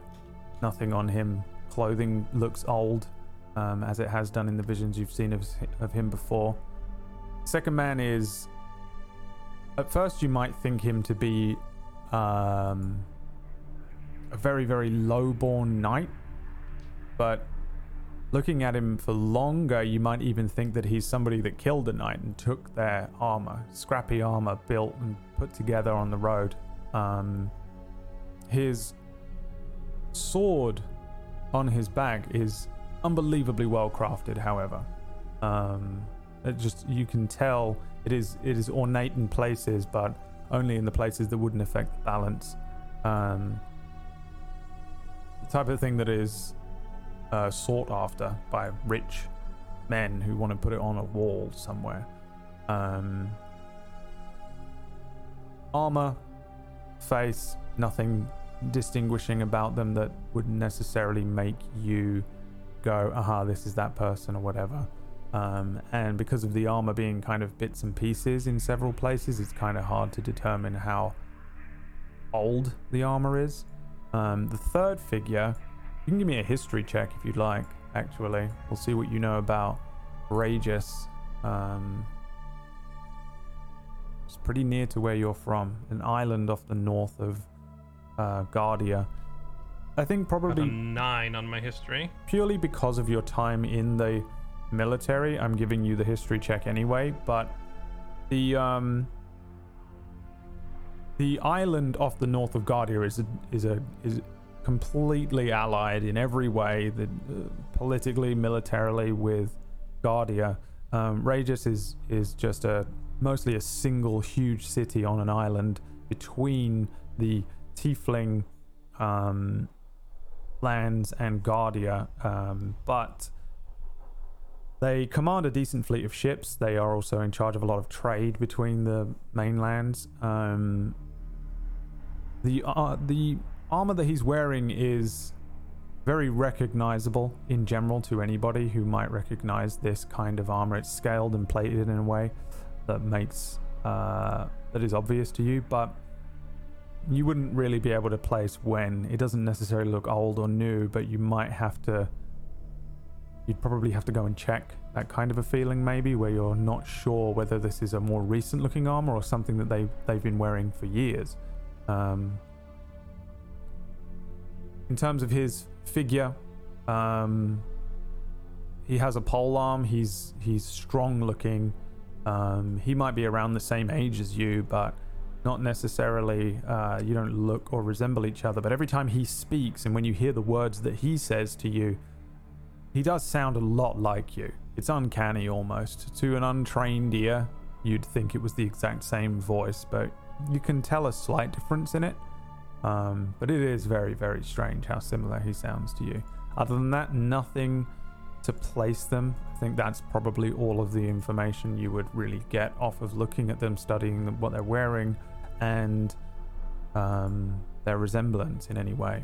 They certainly don't seem like anyone in in your family that you recognize, and they none of them look like you at all.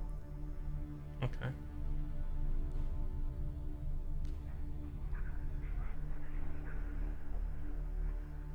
Um, I will withdraw my hand from the headstone Yeah. finally and leave that other handprint on it. You do so. And they disappear immediately. You three watching see them disappear. The handprint that you leave on the stone is still there. After a second, it goes from being a kind of a light red to that kind of brownish color again. And it fills out in a way that maybe you only had a little piece or spattering of blood on your hand, but the handprint that's left behind is very clear. Three handprints now on the stone.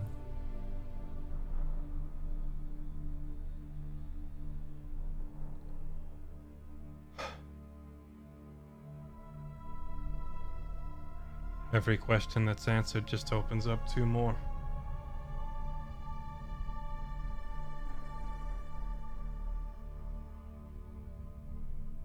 Do you know what they were saying?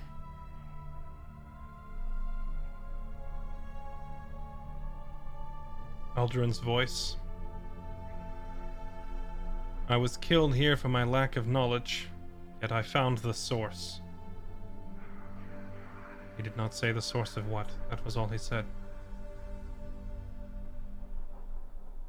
The second one. The second one is the same person I saw in Kull right after we met, that very first vision on the road with the tribeswoman there. Although back then, I thought the vision was me. Now looking at it here, it's kind of hard to say. I still feel like it's me in some way, a reflection. And he said knowledge of the source saw me lost under Dandello. Where's Dandello? Have you heard of it? Have you heard of it? Have we Yeah. heard of it, Brad? It is dead in the center of the map. I'll give you the uh, the map so you can see where it is. Um, it is. Uh, you most certainly would have um, been near it if you've ever traveled through from Guardia and come up to Col. Um, you kind of have to go past it on the road north, but most people don't go there. It's a very out of the way desert. The desert is known for being poisonous and poisoned. The lands around it are dead and dying, and people just die in the desert, not just from um, cold, because it's cold more than hot, um, but from the straight up poison that comes from the land. And people don't go there yet. The people that live there live there. People consider them to be strange and weird and all sorts of weirdness, but um, also people live in the north near the mist, and people consider those people to be strange and weird as well. Um, but you would most certainly know where it is. It's it's a much more functioning, um, I'll say town, not really a city, but it's the largest of the desert towns. There is another place called Kuz, which is south of it. Basically, no one goes there, um, but you can go there. It is known for being filled with witches and hags and dangerous types. No one really goes there, so if you're a criminal, it's kind of a nice place to run away to.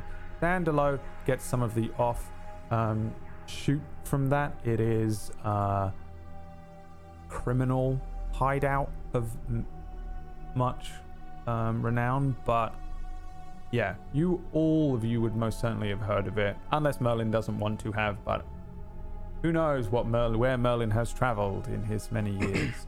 so yes, you would certainly Okay. know where it is, and I'll leave the map up for you too. Okay. Well, in in, in that case, he, uh, I wouldn't have phrased it as a question. I would have said. Yep. Uh, the second second one said, "Knowledge of the source saw me lost under Dandalo. Perhaps buried in the sand somewhere. I don't know." The third one said, "I followed the source into the ocean, and upwards to my doom." And that third man was also me in my first vision when I woke up. After.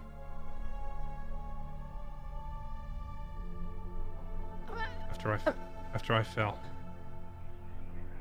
I mean, this, this, hear me out. This might be crazy, but what if, Uh, how I said earlier, you were remembering things? They were not your memories.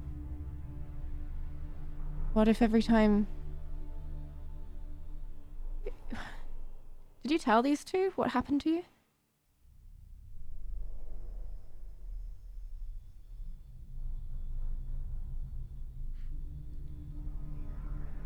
Told Merlin. But then when I woke up, it was during that dream. So I guess he didn't actually hear it. And fire wasn't there at all.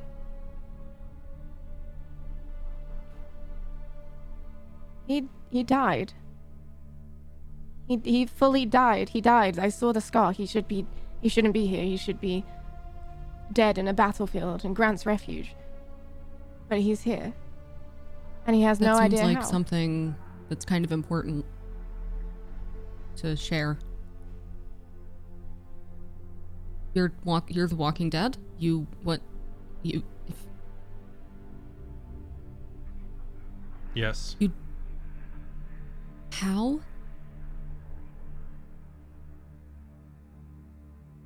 Do you really think I can answer that question? I can't even tell you who I am.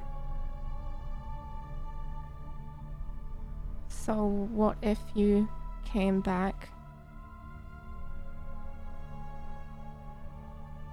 and you have the spirit that all of these people had inside them?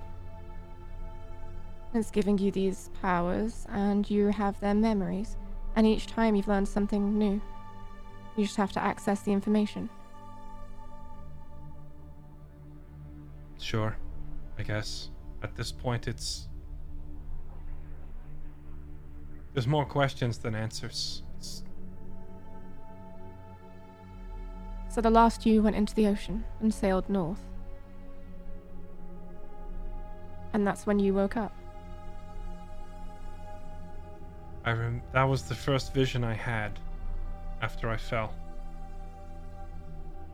And chronologically, you've had visions that date back to the first person.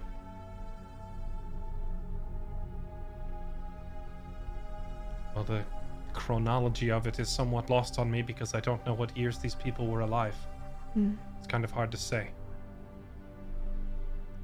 Fire, Merlin.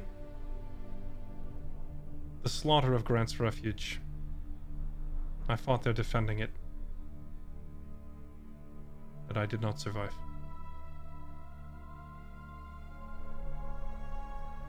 When we all had dinner together in Call, I told you all that if I had been able to get there in time, I would have died defending it, and that was the truth.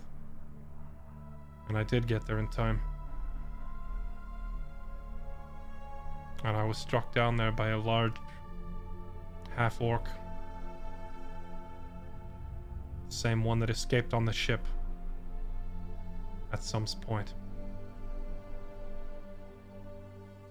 Well, So how did you? I get that part, but how did you go from that happening to being alive? You don't know. How are you moving your finger? Magic.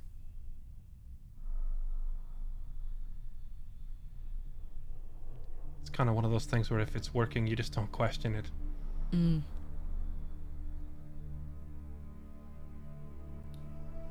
You had a torn shirt and there was thread holding it together, you wouldn't pluck at the thread for fear of it falling apart.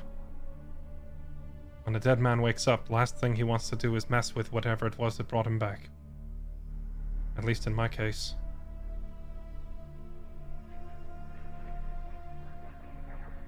But I'm starting to think I'm not going to have a choice much longer. I don't know whether these are my own memories or not. I don't know if this is reincarnation. I don't know if I'm I'm seeing their memories and it feels like they're my own.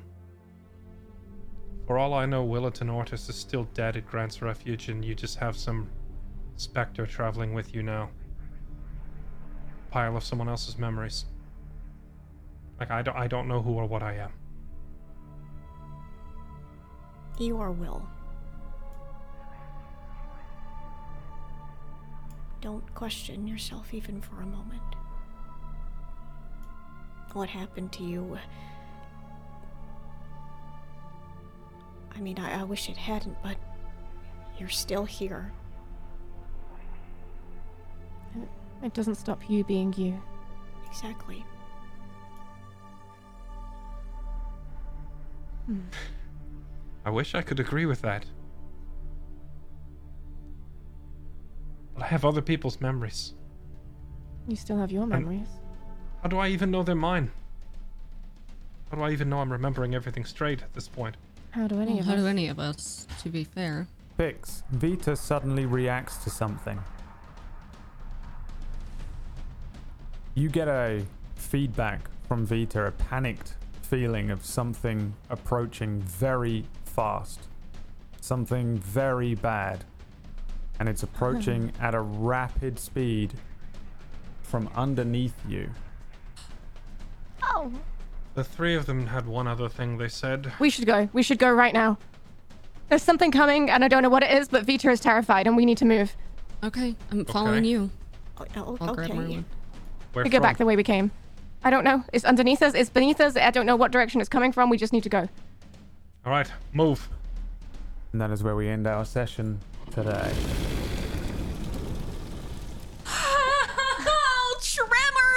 Oh, tremors! You put me in tremors! Maybe. God damn it, Brad. I quit. I God quit. damn it. Oh, it's unfortunate that this is my last, my last one. Thank you so much for tuning in, uh, ladies and gentlemen, to uh, this episode of Mistlight. We went a little late. I kind of just let it run because we we finished early last week because uh, we were down a Bry because power in the real world is annoying uh, during a storm. Mm-hmm. That's what happened. I'm able to recall simple things. You're getting it, yeah. And um, so I kind of let it go because I wanted you to explore this bit however you explore it and let you come to the conclusions that you could you could come to. Um, however, there is something coming to get you, and Well- uh, unfortunately, we'll find out what that is next week. Um, many things um, this week that you have um, uncovered. As usual like a hydra in this show you get one answer and two more um, questions pop up from it. But uh, you're getting there that's all i'm you keep going guys. You're doing great. Little pat on the back for me. Can't tell you anything about it other than that. But um, yes you will have a week to ponder and consider what has happened tonight and also uh, prepare yourselves mentally for what should appear from the deep uh, underneath this area around Winter Hall. Um, if you want to go and question these wonderful players of mine during the week on what this was all about and where it's going and what's happening and what's uh, coming to get them, then you can do so by following their channels. Head on over to all of their channels and follow them and give them subscriptions and question them on things and watch what they do daily. You can do that at the following channels. We'll do a round of shout outs, starting with Merlin, the Void Master. Hi, hi, I'm Dispy. I played Merlin for you today. Oh my god, it just gets better and better. Thank you so much, everyone, for being here today. Um, and thank you so much for the amazing roleplay and storytelling, Brad. Holy shit. Um, and yeah, uh, you uh, can find me doing more roleplay over on my channel at DisbyRx. Uh, yeah, that's about it. Thank you, everyone. All right. What about Bry?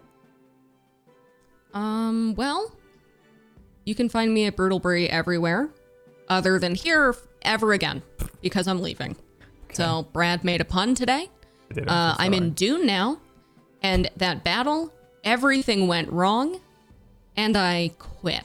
This is my dramatic quitting. I fucking it wasn't quit so now. bad. You still chunked down a bunch of health off a couple of them. It's Yeah, fine. but I I threw my bow on accident, and I got kept just, just kept getting gunked from every If you you could have lost if you had rolled a two, your bow would have gone over the edge. Yeah, I'm aware. Oh, I'm aware. I'm fully aware that that was a possibility, all I wanted Brad. to happen, but I'm sure it was. this would have been funny. Hey, maybe it will Brutalbury be stuck everywhere. in the head of whatever's coming up to get you. Yeah, and then 10 more will show up. Maybe. Uh, what about Will? Uh, you can find me over at twitch.tv slash fairlight underscore excalibur, or you can just like look in chat and click on my name because let's be real, no one can spell it otherwise. Uh, I will be. I just finished binging on New World, and now that that beta is closed, I'll move on to the next one, which is Back 4 Blood. So you can find me slaying zombies all day, every day over there. You can also find me on Twitter at fairlightex.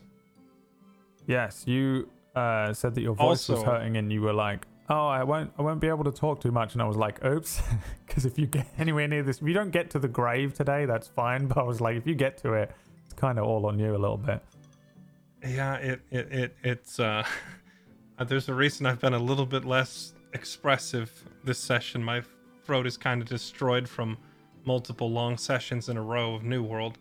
Um, also, I just want to throw out this friendly reminder uh, that Fire is wearing my casual shoes. Yes. Okay, and I I think, that's, and I think that's hilarious. I'm wearing my boots with no bottoms and your boat shoes over them. I'm wearing dad's loafers right now. Yeah, and I there it, there will not be art made of it.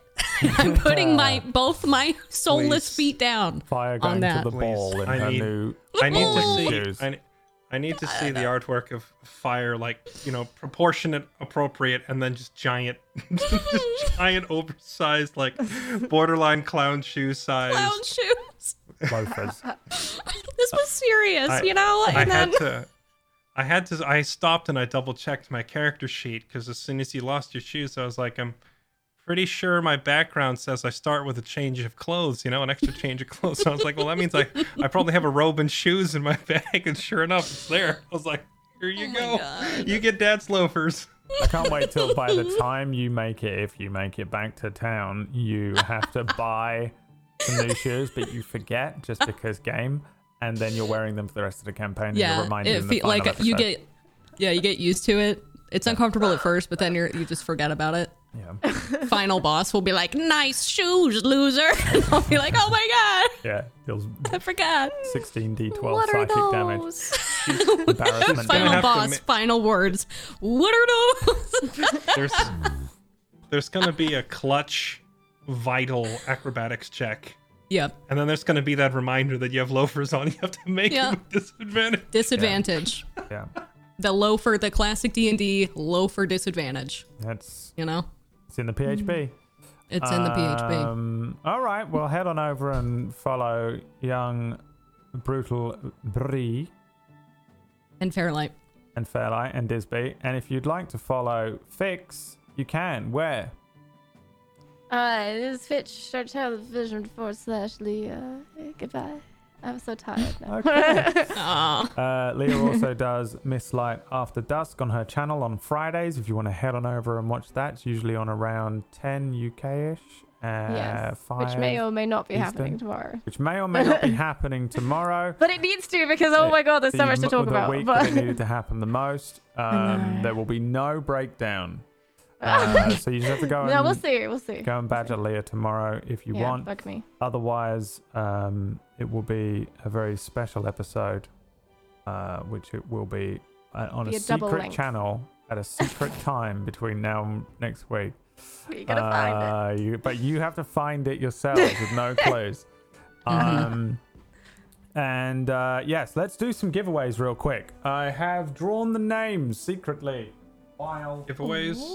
Giveaways sound amazing, Brad, but we're over time and I gotta go. So good luck with the giveaways. Well, you're out of the Can't leave- giveaway. you can't leave the call. It's going to ruin everything. You're out of the Uh, giveaway. Then, then, then I won't leave the call, but I'm gonna walk away and I gotta I gotta go do s- things. Good luck with the giveaway. He's out. He doesn't get to win. Enjoy your poop. Um, Have a good poop. two copies to give away of uh, Van Richten's Guide to Ravenloft um, coming up right now. And the winners are as follows. And these are your Discord names. Remember that these are not your in Twitch names. And I believe I know both of these people as well, which means all three of these are going to people that I recognize, um, which is fun and nice. The first one went to table, uh, what is it called? Drum roll, please. Did you just say table roll? I was going to say table roll because I know you're going to have to hit the table, and I'm. I don't. I literally don't use my hands. I just go. At artist slash Gav, which I'm hoping is is it Gav? I hope it's lovely Gav. Um, if that's you, um, congratulations. Quick drum roll for the second one. DJ's Media, my other close personal friend, DJ's Media, one of my personal DJs. Um, two, I can at least, uh, although they're picked completely at random, I can at least verify that they are two very good people that are winning Yeah. copies of this and very well deserved. So I'm happy to see it go to um, two good people. Gavlot in the chat. Um, Yay, Gav one. uh, yes, well done. Um, contact a mod, or we'll get you. I can catch you probably myself at some point when you swing by my channel at twitch.tv forward slash ninja. Thank you so Okay, much well- for watching our show. We are over time. Thank you for sticking with us for the extra hour ish of the show and the slight tech problems and things. Um, but I very much enjoyed this episode. Thank you so much for watching. Make sure you go and check out all of these wonderful people. We have many shows on Table Story, including episode one of Faint Dawn, which is on Sunday at 9 p.m. UK, 4 Eastern. And I'm in that. I get to play a character. Do you want to see my cosplay? Yeah. Cosplay? Here it is. That's my whole cosplay. Oh, wow. Uh, Max effort. Yes, it good is job, going to Brad. be a, uh, a domestic Dan campaign with an all-star cast. Please check it out, and uh, we'll see you next time. Thanks for watching. Peace out, and goodbye.